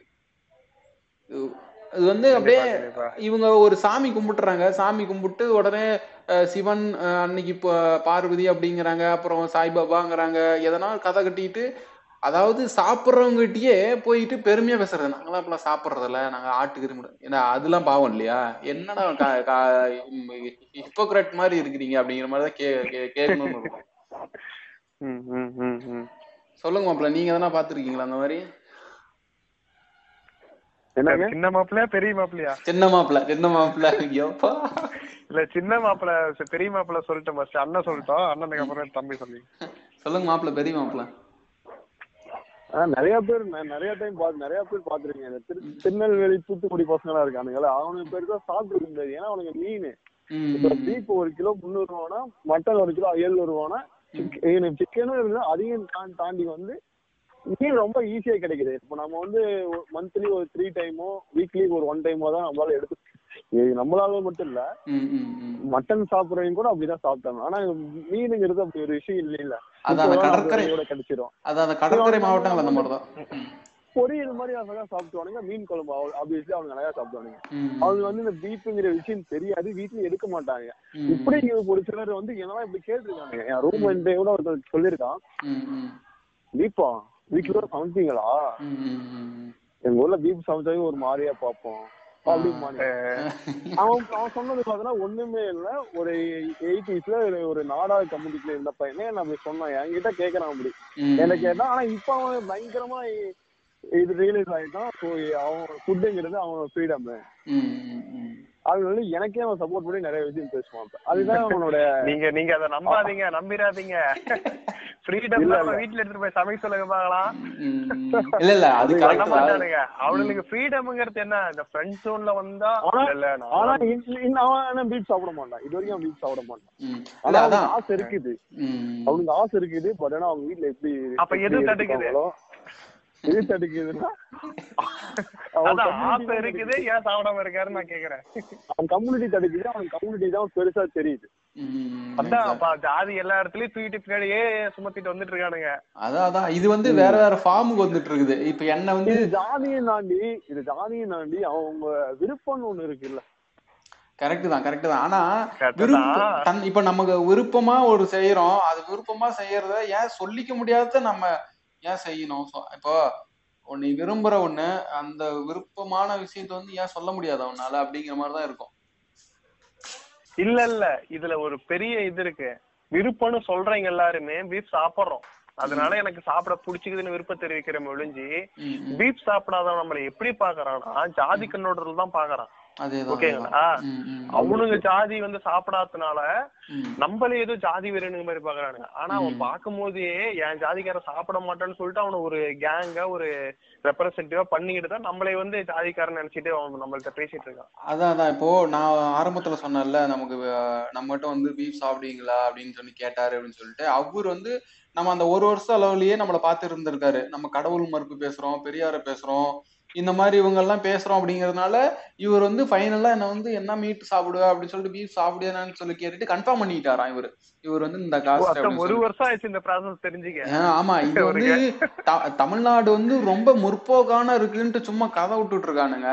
இது வந்து வேற ஃபார்முக்கு மாறிட்டு இருக்கு. கொஞ்சம் மறைச்சு வச்சிருக்காங்க, பேர்ல மட்டும் மறைச்சு வச்சிருக்காங்க, அவ்வளவுதானே தவிர இது வந்து இன்னும் மா எனக்கு என்னமா இதான மாதிரி தெரியல. ஆனா அந்த சொல்லிட முடியாது. ஏன்னா ஒரு வருஷம் அவர் எடுத்துக்கிட்டாரு இல்ல, அப்பயே தெரியுது நமக்கு முன்னாடி இருக்கிறவங்களா நிறைய விஷயம் பண்ணிட்டு போயிருக்காங்கன்னு சொல்லிட்டு. இல்லன்னா ஒரே நிமிஷத்துல கேட்டு போற ஆளுங்களாச்சே வட மாநிலத்தை சேர்ந்தவர்கள். இப்படி பேசிட்டோம். இன்னொரு விஷயம் வந்து டேஸ்ட பத்தி பேசுவோம். டேஸ்ட் எல்லாரையும் தாண்டி இப்ப எல்லாத்தையும் கவர்ற மாதிரி நம்ம அந்த பீஃபோட டேஸ்ட பத்தி பேசுவோம். எந்தெந்த ஊர்ல எப்படி டேஸ்ட் இருக்கும், சோ அதோட வகைகள் கூட சொல்லுவாங்க. நான் இன்ஸ்டால இன்ஸ்டால பேஸ்புக்ல ஒருத்தரை ஃபாலோ பண்ணணும்னு நினைக்கிறேன். ராவணா ராவண அம்பேத்கர்னு ஒரு சார் ஒருத்தர் இருக்காரு. பேஸ்புக் ஐடி செக் பண்ணி பாருங்க. அவர் என்ன பண்ணுவாரு, அவர் டெய்லி அவரை பிடிச்சதுல இழுத்து விட்டீங்க இல்ல கேளுங்க. என்ன ஆச்சுன்னா எல்லாமே அவரு ஃபுல் அண்ட் ஃபுல் வந்து பாத்தீங்கன்னா பீஃப் தான். எப்படி எப்படி சொல்லுவாருன்னா, இது எப்படி ஒரு செட்டி மசாலா ஆச்சி மசாலா அந்த மாதிரி சொல்லும் போது அவர் அழகா சொல்லுவாரு. பல்லர் வீட்டு பன்றிகறி, சக்கிலியர் வீட்டு மூளை ஃப்ரை அப்படின்னு போடுவாரு. அப்புறம் இன்னொன்னு வந்து பல்லன் வீட்டு மாட்டு சூப்பு அப்படின்னு மூணு போர்ட்ரேட் பண்ணி அது செய்முறையும் போட்டு அது நாம்பலாம் அந்த போட்டோ பார்த்து சாப்பிடுற ஸ்டேஜுக்கு அவரு அழகா போட்டோ பிடிச்சி அதுக்கு இந்த செய்முறை எல்லாம் போடுவாரு. சோ இந்த மாதிரி அவங்க ஒவ்வொரு டேஸ்ட் இருக்கு. இதெல்லாம் பாத்தீங்கன்னா சொல்லுங்க மசாலா தேவைப்படுற மாதிரி ஒரு விஷயமா இருக்கு. ஒரு மசாலாவிலேயே ஒரு ஜாதி பேரு நமக்கும் ஒரு தலித் மக்கள் கிட்ட இல்லாம போகணும். ஏன் இல்லாம போச்சுன்னு தெரியல. அது இல்லாம இருந்துச்சுன்னா அது எப்படி இப்ப ஒண்ணுமே இல்ல. இப்ப நம்ம செட்டி நாட்டு மசாலான்னு சொல்றோம், நம்ம வாங்காமையா இருக்கும். ஒரு தாண்ட ஜாதி செட்டியோட அதிகம் இருக்கிற கம்யூனிட்டியும் வாங்குறாங்க. ஆனா இப்ப ஒண்ணுமே இல்ல. இப்ப நாம மசாலா கறி மசாலா அப்படின்னு ஒண்ணு போட்டா அது ஒரு எயிட்டிஸ்லோ செவன்டிஸ்லயோ வந்து இப்ப எல்லாரும் வாங்கி சாப்பிட்டு இருக்கணும். டேஸ்ட பார்த்து டேஸ்ட் தான் டேஸ்ட் தான் எல்லாரும் டேஸ்ட்ங்கிற ஒரு விஷயம் இருக்கு. இப்ப சென்னையில பாத்தீங்கன்னா டேஸ்ட் எப்படின்னா ஃபாஸ்ட் ஃபுட் ஸ்டேஜ் தான் இருக்கும். ஃபாஸ்டா தான் சாப்பாங்க. எனக்கு மோஸ்ட்லி சென்னையில நான் தரமணி எல்லாம் கூட வந்து தரமணிலாம் எங்க பார்த்ததே இல்லை. எல்லாம் ஐடி கம்பெனி தான். அங்கேயே கூட கிடைக்காது. அது எல்லாம் பக்கத்துல சரௌண்டிங்ல கிடையாது. தொடர்ந்தாலும் நல்லா இருக்காது. ஏதாவது ஒரு ரொம்ப காஸ்ட்லியாவும் இருக்கு. ஏன்னா அப்படியே ஒரு ஐநூறு ரூபா போட்டு சாப்பிட்டாலும் சாப்பிட்டா ஃபீல் ஆகாது. அதே நான் இந்த நம்ம சைட்லாம் நம்ம நம்ம சென்ட்ராப்ல வந்து தமிழ்நாடு சென்டர்லாம் வந்துன்னா ஈரோடு இங்கெல்லாம் சேலம்லாம் வந்துன்னா வச்சுக்கோங்க பயங்கர மாசா இருக்கும். எந்த கடையில சாப்பிட்டாலும் சூப்பர் அப்படின்னு அந்த ஒரு வாசம் இருக்கும். அதை நீங்க எப்படி ஃபீல் பண்றீங்க மாமா? இல்ல நான் சென்னையில சாப்பிட்டு இருக்கேன், சென்னையில நிறைய இடத்துல சாப்பிட்டுருக்கேன். பட் ஆனா அதான் வீட்டுல வீட்டுல சாப்பிட்ற மாதிரி இருக்காதுல்ல, அங்க வந்து நல்லா இருக்கும். அது அது வேற ஒரு ஸ்டைல் கொடுக்கும். பட் ஆனா டே டு டே நம்ம வாரானா சமைச்சு சாப்பிட்றோம்ல அந்த மாதிரி இருக்காது. அம்மா ஒண்ணு இது பண்ணுவாங்க, ஈரல் பண்ணுவாங்க. ஈரல் வந்து அப்படியே நல்லா கொஞ்சம் கிரேவிஸ் இதுல வந்து அப்படியே தேங்காய் துருவலோட போட்டு அவ்வளோ ஒரு இதா இருக்கும். அப்படியே அப்படி இட்லி தொட்டுக்கிட்டு இல்லைன்னா சாப்பாடு வெறும் சோறு. என்ன என்ன மாப்பிள்ள பெரிய மாப்பிள்ள சொல்லுங்க. நான் எதுவும் சொல்லலைங்க, நீங்க சொல்லுங்க. இல்ல ஏதோ டக்குன்னு இடைமறிச்ச மாதிரி இருந்துச்சு. அதான் அம்மா பண்றப்போ அவ்வளோ ஒரு இதா இருக்கும். நான் அவ்வளோ ஒரு இதா பார்த்தது இல்ல. நோட்டு பார்த்து படிச்சுட்டு இருக்கீங்களா? இல்ல இல்ல இல்ல இல்ல நோட்டு பார்த்து படிக்கிறது இல்ல இல்ல இல்ல ஆக்சுவலா மனப்பாட கேட்கலாம். இல்ல எனக்கு என்னன்னா இன்னும் இன்னும் வெரைட்டி இது வந்து கொடுக்கணும். எனக்கு நிறைய டாபிக் யோசிச்சு நிறைய பாயிண்ட்ஸ் யோசிச்சு வச்சேன். இன்னைக்கு கூட இன்னைக்கு கூட ஒரு காமெடி நடந்துச்சு. காலையில ஆஹ் மாட்டுக்கறி தான் சா சமைச்சு வச்சு சாப்பிட்றப்போ கரெக்டா வந்தா நம்ம புள்ள ஒருத்தர் வந்தான், ஓம் சக்தின்னு சொல்லிட்டு ஓம் சக்தி கோயிலுக்கு போறோம் அப்படின்னு சொல்லிட்டு ரெண்டு தூண்டு மாட்டுக்கறி வாங்கிட்டு போ அப்படின்னு. நான் அம்மாட்ட தான் சொன்னேன், ரெண்டு கறி மாட்டு தூண்டு மாட்டுக்கறி வாங்கிட்டு போக சொல்லுமா அப்படின்னு. எதுவுமே பேசல. அம்மாலாம் கொஞ்சம் கொஞ்சம் லைட்டா பக்தி இருக்கு, அவங்களுக்கு இருக்கதானே செய்யும். அதனால நீ கம்மல்றா அப்படின்னு சிரிச்சிட்டு அமைதியாடுறா அப்படின்னு சொன்னாங்க. அது மாதிரி நிறைய ஒரு நிறைய ஃபன்னா இருக்கும். இதுல ஃபன்னுங்கிறத விட நிறைய இடத்துல வந்து அதுக்கான குரலே பதிவு செய்யப்படாமலே இருக்கு. இப்ப நம்ம பேசிட்டு இருக்க இந்த ஆடியோவே வந்து நாங்க சாப்பிட்றோம் அப்படின்ட்டு தான் நம்ம பேசுறோம். ஆனா நான் கேட்ட இதுக்கு முன்னாடி கேட்ட பாட்காஸ்டும் சரி, கேட்ட நிறைய வீடியோ கிளிப்ஸும் சரி, அவங்க சாப்பிடுவாங்க இவங்க சாப்பிடுவாங்க அவங்க சாப்பிட்டு போட்டோம் அது நல்லாதான் இருக்கும் அவங்க சாப்பிட்டு, அதாவது தன்னை நான் சாப்பிடுவேன் அப்படின்னு சொல்ல மாட்டாங்க. அந்த இடத்துல அவங்க வந்து ஏதோ ஒரு பயம் தடுக்குது. நம்மளை வந்து எஸ்சி நினைச்சிருவானோ, நம்ம எஸ்டி நினைச்சிருவானோ, நம்மளை வந்து தாழ்த்தப்பட்ட மக்கள் நினைச்சிருவானோ. இல்ல இதுல வந்து பெரும் நான் இது வந்து தாழ்த்தப்பட்ட மக்கள் மட்டும் தான் சாப்பிட்றாங்கன்னு நான் சொல்ல வரல. பெரும்பான்மையான மக்கள் சாப்பிட்றாங்க, ஆஹ் பெரும்பான்மையான தா தாழ்த்தப்பட்ட மக்கள் சாப்பிட்றாங்க. ஸோ அந்த இதுல சொல்றேன், இது வந்து அவங்க சாப்பிட்றாங்க இவங்க சாப்பிட்றாங்க. அந்த இடத்துலயுமே நான் சாப்பிட்றேன் எனக்கான இது. நான் இப்போ உங்களுக்கு தெரியும், ஏமாப்பிள்ளா சின்ன மாப்பிள்ளையும் தெரியும் பெரிய மாப்பிள்ளையும் தெரியும். இப்போ நம்ம வீட்டுல என்ன சாப்பிட போறோம்னு நம்மளை சுத்தி இருக்கிறவங்களுக்கு தெரியும், நமக்கும் தெரியும். நம்ம என்னதான் வந்து ஃபேக்கா வந்து சொன்னாலும் யாரும் அக்செப்ட் பண்ணிக்க போறதில்ல. நான் ஒரு மேடை பேச்சு கூட ஆமா நான் சாப்பிடுவேன் இப்ப என்ன அப்படின்னு சொல்ல மாட்டாங்க. அது வந்து எங்க நம்மள இனிமேட்டு வேற மாதிரி பாத்துருவானுங்களோ, இனிமேட்டு நம்மள வந்து ஒரு மாதிரி தப்பா ட்ரீட் பண்ணிடுவானுங்களோ, அந்த மாதிரி ஒரு பயத்திலேயே தான் அணுகுறாங்க.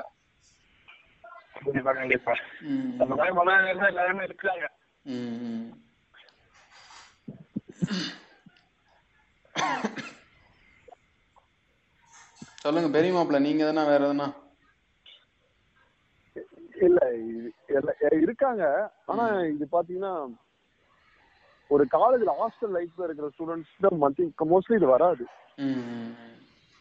ஏன்னா என் கூட படித்த பசங்க எல்லாமே என்ன சொல்றது, சாப்பிடாதான் உத்தமங்களா இல்ல சாப்பிட்டுருக்கானுங்க. ஆனா சொல்ல மாட்டானுங்க. அது எப்படி சொல்ல மாட்டானுங்கன்னா, ஒரு நாலு பேர் இருக்கிற இடத்துல நம்மள போட்டு விடுங்க பீப்லாம் சாப்பிடுவோம், ஸ்கூல் பையன் போது நம்மள பேச ஆரம்பிச்சானுங்க. அதேதான் அதேதான் ஒரு விஷயம் இருக்குது. அப்புறம் என்ன எனக்கு என்னன்னா, இப்போ நம்ம பீஃப் சாப்பிட்றோம், நம்மளாம் ஏதோ மாட்டை வந்து ரொம்ப கொடூரமா பாக்குற மாதிரியும் ஒரு மனநல இருக்கு உனங்கிட்ட. நான் பாத்திருக்கேன் ரெண்டு மூணு இடத்துல. என்ன மா மாடு பிடிக்குங்கிற மாட்டையும் சாப்பிட்ற என்ன கணக்கு இது? நான் நாங்க மாடு வளர்த்தோம். அப்போ நான் சின்ன வயசுல இருந்து அந்த ஒரு மாடு வந்து நான் பிறந்த பிறந்து அது கடைசி நாங்க விற்கிற வரைக்கும் நான் அதை நல்லா பாத்துக்கிட்டேன். எனக்கு அதோட இது எல்லாம் ஃபுல்லா தெரியும். நான் ரொம்ப அதை லவ் பண்ணேன். நான் கடைசியில வந்து ஆஹ் விற்கிற ஸ்டேஜ் அப்போ ஃபுல்லா அழுக. அப்போ அப்பாட்ட சொல்லிட்டு பக்கத்துல ஒரு போட்டோகிராஃபர் கூப்பிட்டு வந்தேன். போட்டோகிராஃபர் கூப்பிட போனேன் போட்டோகிராஃபர் கூப்பிட போனப்போ அந்த ஆள் என்னன்னா, மாட்டுக்கு என்ன இன்சூரன்ஸ் எடுத்துருக்கீங்களா, ஏன் எதுக்காக வரணும் அப்படி இப்படின்னு கொஸ்டின் பண்ணா. இல்ல நீங்க வாங்க அந்த போட்டோ எடுங்க. அப்போ ஒரு நாலஞ்சு போட்டோ எடுத்தேன், இன்னமும் இருக்கு அந்த போட்டோ. அப்போ என்னன்னா நாங்க வந்து இன்னொன்னு ஆடு வளர்த்தோம். ஆடு வளர்த்துறப்போ இந்த ஒருவேளை மாடு இருந்துச்சுன்னா நீங்க வேதனை ஆயிருப்பீங்களோ? இல்ல இல்ல, அது அது வேற டிபார்ட்மெண்ட், இது வேற டிபார்ட்மெண்ட். நான் கோழி அதே மாதிரி கோழியும் கோழியும் வளர்த்துருக்கோம், ஆடும் வளர்த்துருக்கோம். ஆடு வந்து இந்த தெவத்திருவிழான்னு சொல்லுவாங்கல்ல, அதுக்காக வளர்த்துருக்கோம். அப்போ மூணு வருஷம் நாங்க அந்த ஆடு வளர்த்தோம். அந்த ஆடு வெட்டுறப்போ நான் ஒரு டேஸ்ட் கூட நான் பார்க்கல, அம்மாவும் சரி நானும் சரி டேஸ்ட் கூட பார்க்கல. எனக்கு அது ரொம்ப ஒரு மாதிரி கில்ட் ஃபீலிங்காகவே இருந்துச்சு. என்னடா மூணு வருஷம் வளர்த்துட்டு நம்மளே எப்படா இது பண்ணுறது அப்படின்னு சொல்லிட்டு அந்த ஒரு இது இருந்துச்சு. அது வந்து இப்போ எனக்கு அந்த மாதிரி ஒரு சிலர் கேட்குறானுங்க, நீ என்ன மாட்டுக்கு மாடும் வளர்த்துருக்கங்கிற, மாட்டு மாட்டையும் பிடிக்குங்கிற, என்ன சாப்பிடவும் செய்கிற அப்படிமா ஒரு கிறுக்குத்தனமாக கேள்வி கேட்பானுங்க. அந்த மாதிரி இது நான் பாத்துருக்கேன். இப்ப இப்ப நம்ம மாட்டுக்கு சாப்பிடுவோம்னா நம்ம வந்து ஆனா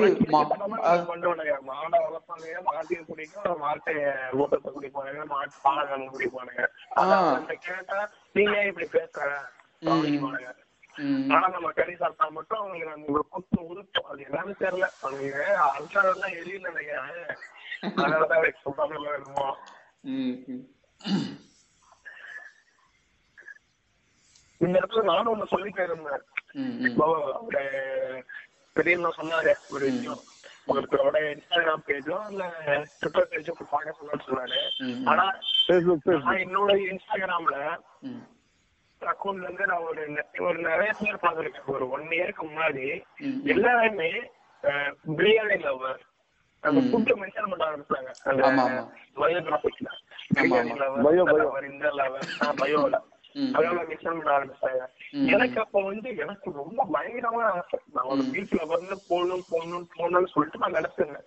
என்ன போட்டா நம்மள ஃபாலோ பண்றது குறைஞ்சிருவாங்களோ, அந்த மகள்ல இருக்கு இப்பயே இருக்கு, அதை ஃபாலோ பண்றது குறைஞ்சிருவாங்களோ, இல்ல நம்ம தெரிஞ்சவனே நம்மள ஃபாலோ பண்ண மாட்டோம் அப்படிங்கிற ஒரு மகள்ல இருக்கு. லைக் கம்மியாகவும் இருப்போம், அந்த மாதிரிலாம் இருந்துட்டு இருக்குது. ஆனா இப்போ ஒரு கடந்த ஒரு ஏழு எட்டு மாசத்துக்கு முன்னாடியே நான் வீட்டுல வந்து அப்லோட் பண்ணிட்டேன். என்னுடைய கிளாஸ்லயே ஒரு மூணு மூணு விஷயம் தான் இருக்கும். அதுல முதல்ல இருக்கிறதே டீசெண்டா இருக்கும். அப்புறமேட்டு நான் ஃபாலோ பண்ண பயங்கரமா போனாச்சு. எனக்கு ரொம்ப ரொம்ப பிடிச்சதுல அன்ஃபாலோ பண்ணிட்டு போனானுங்க. நான் அதான் கவலையே போடல. ஏன்னா என்னுடைய உணவு முறையே உனக்கு சும்மா ஒரு ரத்த வடிவில் எழுதும் போது என்னைய உனக்கு பிடிக்கலன்னா நான் ஒரு நாள் சாப்பிடுறதுல நீ எனக்கு சொல்ல மாட்டேன்னு நிச்சயம். இந்த மாதிரி மனநிலை வந்துட்டு நான் எதுக்கு நான் வந்து நான் மறைக்கணும், நான் எதுக்கு நீங்க எனக்கு இது பண்ணிட்டு போயிடும்னு சொல்லிட்டு விடணும்னு சொல்லிட்டுனா இப்போ வரைக்கும் ஒரு வீட்டில் ஒரு வார்த்தை நான் சேஞ்ச் பண்ணவும் கிடையாது, எடுக்கவும் மாட்டேன். என்னால பெரிய இஷ்யூ வருது, யாராச்சும் இந்த கேட்பாங்க அப்படிங்கிற மாதிரிலாம் சூப்பர் ஹீரோ நம்ம போட்டதுனால நாலு பேர் நம்ம சந்தைக்கு நினைச்சேன்.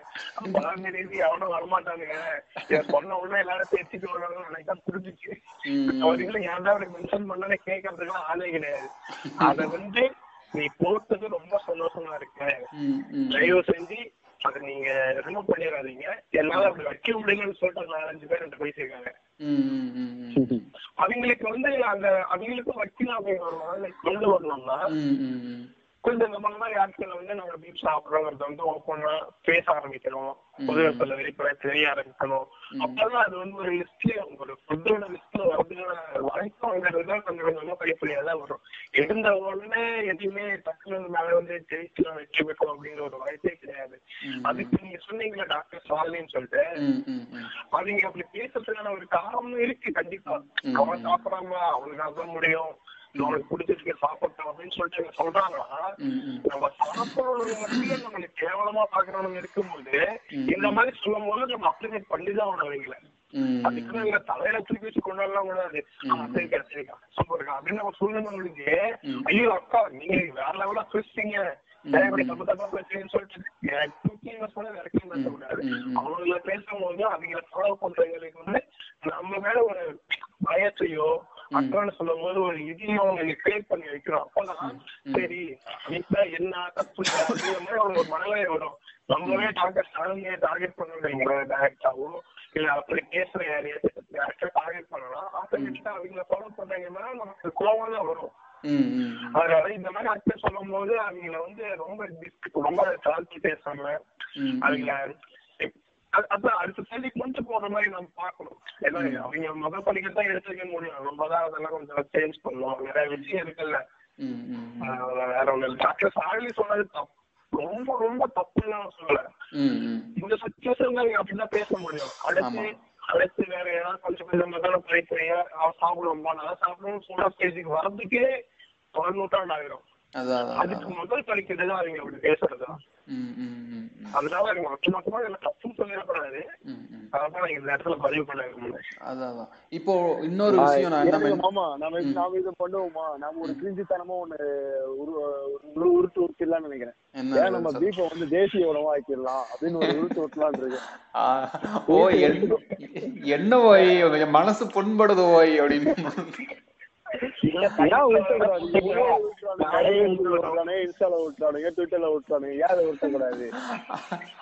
அதேதான் இந்த மனச டீம்ஸ் மாதிரி மனசை புண்படுத்திட்டான் அப்படின்னு பயங்கரமா பேச ஆரம்பிச்சிட்டானுங்க. எனக்கு இன்னொரு இன்னொரு இது மென்ஷன் பண்ணோம். டாக்டர்ஸ் வந்து சஜஸ்ட் பண்றாங்க இப்போ எதனா ஒரு ஹெல்த் இஷ்யூனால போனா எதனா ஒரு மூச்சு வாங்குறது ஆஸ்துமா அந்த மாதிரி ப்ராப்ளம்லாம் போனா சஜஸ்ட் பண்றாங்க. அம்மா சொல்லியிருக்காங்க எப்படி பண்ணுவாங்கன்னா சாது கிட்ட வந்து பண்ணுவாங்க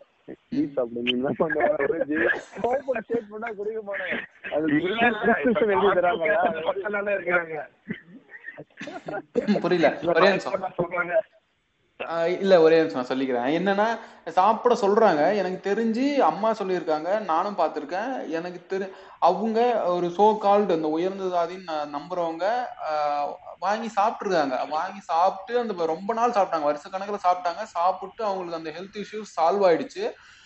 அதுக்கப் அதுக்கு வாங்கி கொடுத்தது யாருன்னா ஒரு தாழ்த்தப்பட்டவர்.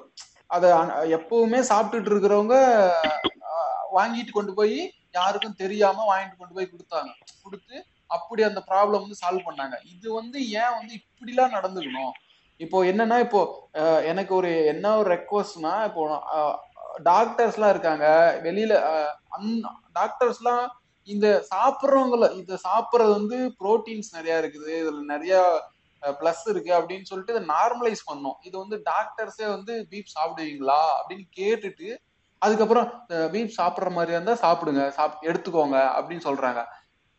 ஆனா வந்து அதுங்க அப்படி சொல்லக்கூடாது. பீஃப் சாப்பிட்ற மாதிரி தான் சாப்பிட்டுருங்க அப்படின்னு சொல்லணும். ஆனா பீஃப் சாப்பிடுவீங்களான்ட்டு ஒரு கேட்டுட்டு அதுக்கப்புறம் சா ஆமா சாப்பிடுவேன் அப்படின்னு சொன்னா ஓகே, அதுக்கப்புறம் சொல்றாங்க அது வந்து இன்னும் கொஞ்சம் நல்லா எடுத்துக்கோங்க அப்படின்னு சொல்றாங்க. இது வந்து டாக்டர்ஸ் எல்லாம் கொஞ்சம் படிச்சவங்க கொஞ்சம் சொன்னா பரவாயில்ல. நாங்க சாப்பிட சொல்லல, பீ டாக்டர்ஸ் எல்லாம் வந்து சாப்பிடணும் அப்படின்னு சொல்ல, அவங்க அவங்க குடும்பத்துல சாப்பிட சொல்லணும்னு சொல்லல. அவங்கள குடும்பத்துல இது சாப்பிட்றது ஒன்றும் இதெல்லாம் இல்லை. நம்ம எப்படி கோழிக்கறி ஆட்டுக்கறி சாப்பிட்றோமோ அதே மாதிரி அதுவும் ஒரு மீட்டு. நம்ம இதுல சாப்பிட்றதுல என்ன ப்ரோட்டீன்ஸ் கிடைக்குதோ அதுலயும் அது கிடைக்குது, அதோட அதிகமாவே கிடைக்குது அப்படின்னு சொ சொல்லணும் நார்மலைஸ் பண்ணணும். இது வந்து இல்லைன்னா இது வந்து ஒளிஞ்சு ஒளிஞ்சு சாப்பிட்டுட்டு இருக்கிறது, இல்லை வந்து இது வந்து தூரத்துல நின்று அவனுக்கு சாப்பிட்றத கேவலமா பாக்குறது, இது வந்து ஒரு பிற்ப ஒரு கேவலமான ஒரு விஷயம். இது வந்து எனக்குமே இப்போ இப்போ என்னன்னா நான் ஆல்ரெடி நம்ம பேசினபடி இது வந்து அதை ஆண்டாண்டு காலமா சாப்பிட்டுட்டு இருக்கிற மக்களே அவங்களுக்குள்ளேயே வந்து நான் சாப்பிடல அப்படின்னு சொல்றத பெருமையா பாத்துக்கிறாங்க. அப்படி வந்து கொஞ்சம் காசு கொஞ்சம் வந்து ஒரு கா ஸ்டேபிளா பினான்சியலா கொஞ்சம் ஸ்டேபிள் ஆக ஆரம்பிச்சிட்டா அந்த மக்களே அந்த ஸ்டேபிளா ஆகின ஆகிற ஆளுங்களை பார்த்து ஆன ஆளுங்களை பார்த்து கேக்குறாங்க, ஆமா அவங்களாம் மாட்டுக்கெல்லாம் சாப்பிட மாட்டாங்க அப்படின்னு கொஞ்சம் நக்கல் அடிக்கிற பாணியில சொல்லுவாங்க. நான் அந்த மாதிரிலாம் கேட்டிருக்கேன், என் ஃப்ரெண்ட்ஸுக்கும் சொல்லியிருக்கிறாங்க. இது வந்து அதான் இந்த மாதிரி இது வந்து ஒரு உணவு சாப்பிட்ற முறையில வந்து ஏன் இவ்வளோ பா இது இருக்கணும் அப்படின்னு சொல்லிட்டு தான் அதை முக்கியமா அதை அட்ரஸ் பண்ணணும்னு நான் நினைச்சேன். சொல்லுங்க பெரிய மாப்பிள்ள சின்ன மாப்பிள்ள எதுனா சொல்லணும்னா சொல்லுங்க. இது ஒரு மணி நேரத்துக்கு மேல பேசிட்டு இருக்கோம், கேக்குறாங்களான்னு தெரியல. இந்த இதை பார்த்துட்டு இதுக்கப்புறம் எப்படி பேசலாம் அப்படின்ட்டு இதுலயே எதனா ஒரு இன்னும் நம்ம பேசப்படாத இப்ப பேசி முடிச்சதுக்கு அப்புறம் அடடா இதை பேசிருக்கலாம் அதான் இதை பேசிருக்கலாம் விட்டுட்டோம் அப்படின்னு தோன்றதெல்லாம் நம்ம ரீகால் பண்ணிட்டு திரும்பவும் ஒரு நாள் பேசுவோம். நீங்க சொல்லுங்க பெரிய மாப்பிள்ள. நான் வந்து பிலிம் ஓரியன்டா தான் என்னால பேச முடியும். சோ என்னன்னா இப்ப இத பத்தின விழிப்புணர்வு படங்கள் நிறைய வரலாம். விழிப்புணர்வு படம்னா மாட்டுக்கறி பத்தி பேஸ் பண்ணா படம் இல்ல, உணவு முறைகளை பத்தி கண்டிப்பா வரலாம். நான் ஒரு படம் நோட் பண்ணலாம்னு நினைக்கிறேன், டிராப்டுன்னு ஒரு டிராப்டு இந்தி படம். அது ராஜ்குமார் ராவ் நடிச்சிருக்காரு, நடிச்ச படம் நினைக்கிறேன். அதுல வந்து ஒரு ஒரு ஒரு பில்டிங்ல லாஸ்ட் மாடியில ஒருத்தர் வந்து வெளியில லாக் ஆயிட்டு உள்ள மாட்டிக்கு வர ஒருத்தர், அவர் வந்து ஒரு பிராமின். பிராமின் வந்துட்டு என்ன பண்றாரு, அவருக்கு சாப்பிட்டுதான் ஆகணும், சர்வை பண்ணிதான் ஆகணும், அந்த வெளியே வரணும், வெளியே வந்து வெளியே வரணும், அவன் வேலைக்கு போனான், கல்யாணம் பண்ணணும், ஸோ வெளியே வரணும், என்ன பண்ணுவான், அவன் கிடைக்கிறதெல்லாம் சாப்பிட்றான். ஸோ இப்போ வந்து அவன் வெளியில வந்துட்டான், எப்படியோ ஒன்று வெளியே வந்துட்டு கக்கூஸ் தண்ணி குடிச்சாடுறான், புறா வச்சு சாப்பிட்றான், இரும்பு இரும்பு எல்லாத்தையும் சாப்பிட்டு உயிர் வாழ்ந்துடுறான். வெளியே வந்துட்டு அவங்க கேர்ள் ஃப்ரெண்டுக்கு யாரும் கல்யாணம் ஆயிடும், சம்திங் வடவர் என்ன ஆயிடும். அவன் வந்து ஒரு லாஸ்ட் சீன்ல படத்தோட முடியும் போது வந்துட்டு ஒரு ஹோட்டல்ல உட்காந்துட்டு என்னமோ வெயிட் என்னமோ ஒரு டிஷ் சாப்பிட்டு இருப்பான், பண்ண பிரெட்டோ என்னமோ சாப்பிட்டு இருப்பான். அவன் கேர்ள் ஃப்ரெண்ட் ஆப்போசிட்ல இருந்து ரியலைஸ் பண்ண மாதிரி இவன் கேட்பான், நீ பீச் சாப்பிடுவா? ம், நான் சாப்பிடுவேன், நான் சாப்பிடுவேன், நீ என்ன நான் சாப்பிடக்கூடாது. ஸோ நான் ஒரு கான்வெர்சேஷன் ஹெல்த்தியா இருக்காங்க. அவன் வந்து அந்த அவன் கேர்ள் ஃப்ரெண்ட் சாப்பிடுவா, நீ என்ன என்ன சாப்பிடணும்னு சொல்றது. இப்போ வந்து என்னன்னா இவனும் வந்துட்டு ஒரு பாமினானாலும் அவன் அதை சாப்பிட்டாதான் உயிர் வாழ முடியும்னு சாப்பிட்டான். இது வந்து எல்லாத்துக்கும் இந்த நிலைமை வரும் கண்டிப்பா. ஆனா எனக்கு என்னன்னா இந்த மாதிரி ஒரு நிலைமையில வந்துதான் நீ புரிஞ்சுக்கணுமா அப்படிங்கிற ஒரு க்வெஸ்டின் இருக்கு. அதாவது இந்த இந்த வெள்ளம் வந்துட்டா, எதனா ஒரு சுனாமி, எதனா இயற்கை சீற்றம் வந்துச்சுன்னா மட்டும்தான் ஹியூமனிட்டி ஹியூமனிட்டி அப்படி இப்படின்னு மதம் சாதி கடந்து ஒருத்தருக்கு ஒருத்தர் ஹெல்ப் பண்ணிக்கிறாங்க அப்படின்னு சொல்லுவானுங்க. ஏன் அது நார்மல் லைஃப்ல இருக்க கூடாது? அதெல்லாம் கிரிஞ்சு பண்ணுவானுங்க. ஏன்னா ஏன் அது நார்மல் லைஃப்ல இருக்க கூடாதுங்கிறதான் என்னோட கொஸ்டின். அதான் எனக்கு என்னன்னா மெயினா இது வந்து இது வந்து ஒரு நார்மல் உணவு முறை தான். இது வந்து சும்மா வந்து ஏதோ டேபு மாதிரி பார்க்கறது, சிகரெட் அடிக்கிறது, இல்லை ஆல்கஹால் குடிக்கிறது, அந்த மாதிரி வந்து ஒரு அதையே வந்து நார்மலைஸ் பண்றாங்க. சினிமாவில் ரஜினி வச்சுட்டு ஸ்டைலா தம்மு போடுறது அதெல்லாம் பாக்குறாங்களே தவிர பண்றானுங்களே தவிர இந்த மாதிரி எல்லாம் பண்ண மாட்டுறாங்க. ஒரு மாட்டுக்கறி சாப்பிடுவோம் அப்படிங்கிறத வந்து சொல்ல மாட்டுறாங்க, எந்த இடத்துலயுமே சொல்ல மாட்டுறாங்க, ரெப்ரசன்ட் பண்ண மாட்டுறாங்க. ரெப்ரசன்டேஷனுங்கிறது இங்க ரொம்பவே முக்கியமான ஒண்ணு. அது இப்ப வந்து ரஞ்சித் மாதிரியான டைரக்டர்ஸ் வந்து ஆரம்பிச்சிருக்காங்க. அது ரொம்பவே ஹெல்த்தியான ஒரு விஷயம். இது வந்து நான் வந்து திரும்பவும் ஒண்ணு சொல்லி கூட வந்திருக்கு, புக்ஸ்லாம் கூட நிறைய எடுத்திருக்காங்க. பூமணி ஐயான்னு ஒன்று இருக்காரு, அசுரன் போனத ஒரு ரெக்கை நாவல் வச்சு எடுத்தாங்கல்ல, அவர் இன்னொரு நாவல் வந்து பிறகுன்னு இருக்கும். அந்த பிறகுல பாத்தீங்கன்னா அங்கேயே வந்து நிறைய இடத்துல மேற்கோள் கண்டிப்பா இருக்கு, மாட்டுக்கறி மாட்டுக்கறிக்கும். அவங்க வந்து அது நிறைய புக்ஸ் இருக்குது. இந்த மாதிரி புக்குங்க படிச்சு அந்த மாதிரி புக் ரிலேட்டடா படிச்சீங்கன்னா இந்த உணவு முறையெல்லாம் எல்லாத்துலயும் எல்லா புக்லயும் தான் இருக்குது. என்ன அந்த வாழ்வியலுக்கு எந்த உணவு முக்கியமா தெரியுதோ அந்த அந்த உணவை பத்திய முறைதான் புக்கில் இருக்கும். அந்த மாதிரி வர்றது மிக குறைவு, ரொம்ப குறைவு தான். இல்லை இல்லை எனக்கு என்னன்னா இப்போ நிறைய பேர் புக்கெல்லாம் போய் படிக்க மாட்டாங்க. புக்கு வந்து அவ்வளோக்கும் இப்போ ஃபெம் குறைஞ்சிருச்சு. இல்லை இப்போ சினிமாவில் வந்து சினிமா தான் வந்து டக்குன்னு எல்லாரும் இப்போ ஒரு மாஸ்டர் படம் ரிலீஸ் ஆனால் அந்த இடத்துல பார்க்குறாங்க, பார்த்துட்டு சரி ஓகே அப்படின்னு சொல்லிட்டு ஒரு அவங்க சாப்பிட்றாங்க, சாப்பிட்லாங்கிறது அடுத்த கட்டம். ஆனால் வந்து அது வந்து ரெஜிஸ்டர் பண்ணுறதுங்கிறது தான் முக்கியமான ஒரு விஷயம். அது வந்து தேவை. இப்போ இந்த மாஸ்டர் படத்தில் ஏதோ ஒரு இடத்துல வந்து ரெப்ரசன்ட் ஆகுது அப்படின்னா விஜயை வந்து நார்மலாக சாப்பிட்றோன்னா உடனே உனக்கு தமிழனே இல்லை கிறிஸ்டின் அப்படின்றானுங்க, உனக்கு விஜய் வந்தேரி அப்படின்றானுங்க, விஜய் வந்து இந்து மதத்துக்கு எதிரானவர் அப்படின்றானுங்க, என்னென்னலாம் கதை கட்டுவானுங்க. ஸோ அதான் என்ன அது எல்லாத்தையும் தாண்டி ஒரு ரெப்ரசன்டேஷன் வேணும், எல்லா இடத்துலையும் வேணும். ஆனா அது பண்ணணும், அது வேணும் அப்படின்ட்டு ஒரு திணிக்கணும்னு பண்ணக்கூடாது. பட் ஆனா அவங்களோட வாழ்க்கையில இருக்குன்னா அது ஆப்வியஸ்லி சொல்ல சொல்லதான் செய்யணும். அது சொன்னா கொஞ்சம் ஹெல்த்தியான ஒன்று இருக்கும். இது வந்து தலி அதாவது ஆண்டாண்டு காலமா சாப்பிட்டுட்டு இருக்கிறவங்களே வந்து ஒரு கில்ட்டியோட கில்ட்டி ஃபீலிங்கோட சா சாப்பிடணும் அப்படின்ட்டு. அதாவது ஆஹ் நான் மாட்டுக்கறி திங்கிறது ஒரு ஒரு பாவத்தோட செய்யறேன், ஏதோ நான் சாப்பிட்டுட்டு இருக்கேன், இதுக்கு முன்னாடி சாப்பிட்டா அதனால இப்ப சாப்பிட்றேன் அப்படிங்கிற ஒரு மனநிலை கொண்டு வந்துடுறானுங்க ஒண்ணுங்க. அது வந்து ரொம்ப தப்பான விஷயம். அது வந்து மாத்திக்கணும். நீ சாப்பிட்றது தனிப்பட்ட முறையில் நீ சாப்பிட்றது சாப்பிடலங்கிறது உன்னோட விருப்பம். ஆனா அதை வந்து நீ இன்னொருத்தங்கிட்ட வந்து நான்லாம் சாப்பிட்றது இல்லை விட்டுட்டேன் அப்படின்னு பெருமையாக சொ பெருமைக்கு சொல்றது, நீ வந்து உன்னை தாழ்வா நீயே நினைச்சுக்கிறதுங்கிறது வந்து எவ்வளவு கேவலமான ஒரு விஷயம். அதுதான் நான் திரும்ப திரும்ப இது இப்படிலாம் நினைக்க கூடாது அப்படின்னு சொல்லிக்க விரும்புறேன். நம்ம பேசுவோம்ல, நம்ம நிறைய பேசணும்னு பிளான் போட்டாங்க மாமா, நம்ம என்ன பேசணும்னு தெரியல, கேட்டாதான் தெரியும். அதேதான் அதேதான் நம்ம எக்ஸைட்மெண்டா பேசிட்டோம். நம்ம என்ன பேச நம்ம ஸ்கூல் டேஸ்ல காலேஜ் டேஸ்ல நடந்ததெல்லாம் நிறைய சொல்லிருக்கணும். அதான் அதான் நமக்கு ப்ராப்பரா டெலிவர் பண்ணிருக்கோமா என்னன்னு தெரியல. நம்ம கேட்டுக்கிட்டு ஆடி யாருன்னா என்னவோ அப்படின்ட்டு எவனோ கேட்டுட்டு வந்து ரெஸ்பாண்ட் பண்ணான்னு நான் பேசுவோம், மேற்கொண்டு இதெல்லாம் ஞாபகம் வச்சு பேசுவோம். ஓகே மாப்பிள்ள, கன்க்ளூட் பண்ணிக்குவோம். இன்னொரு நல்ல ஒரு எபிசோட்ல சந்திப்போம். ஓகே ஓகே மாமா. ஓகே மாப்பிள்ள, பாய் மாப்பிள்ள. ஜெய் மாட்டுகறி, ஜெய் மாட்டுகறி. Bye bye bye bye. Okay பாய்.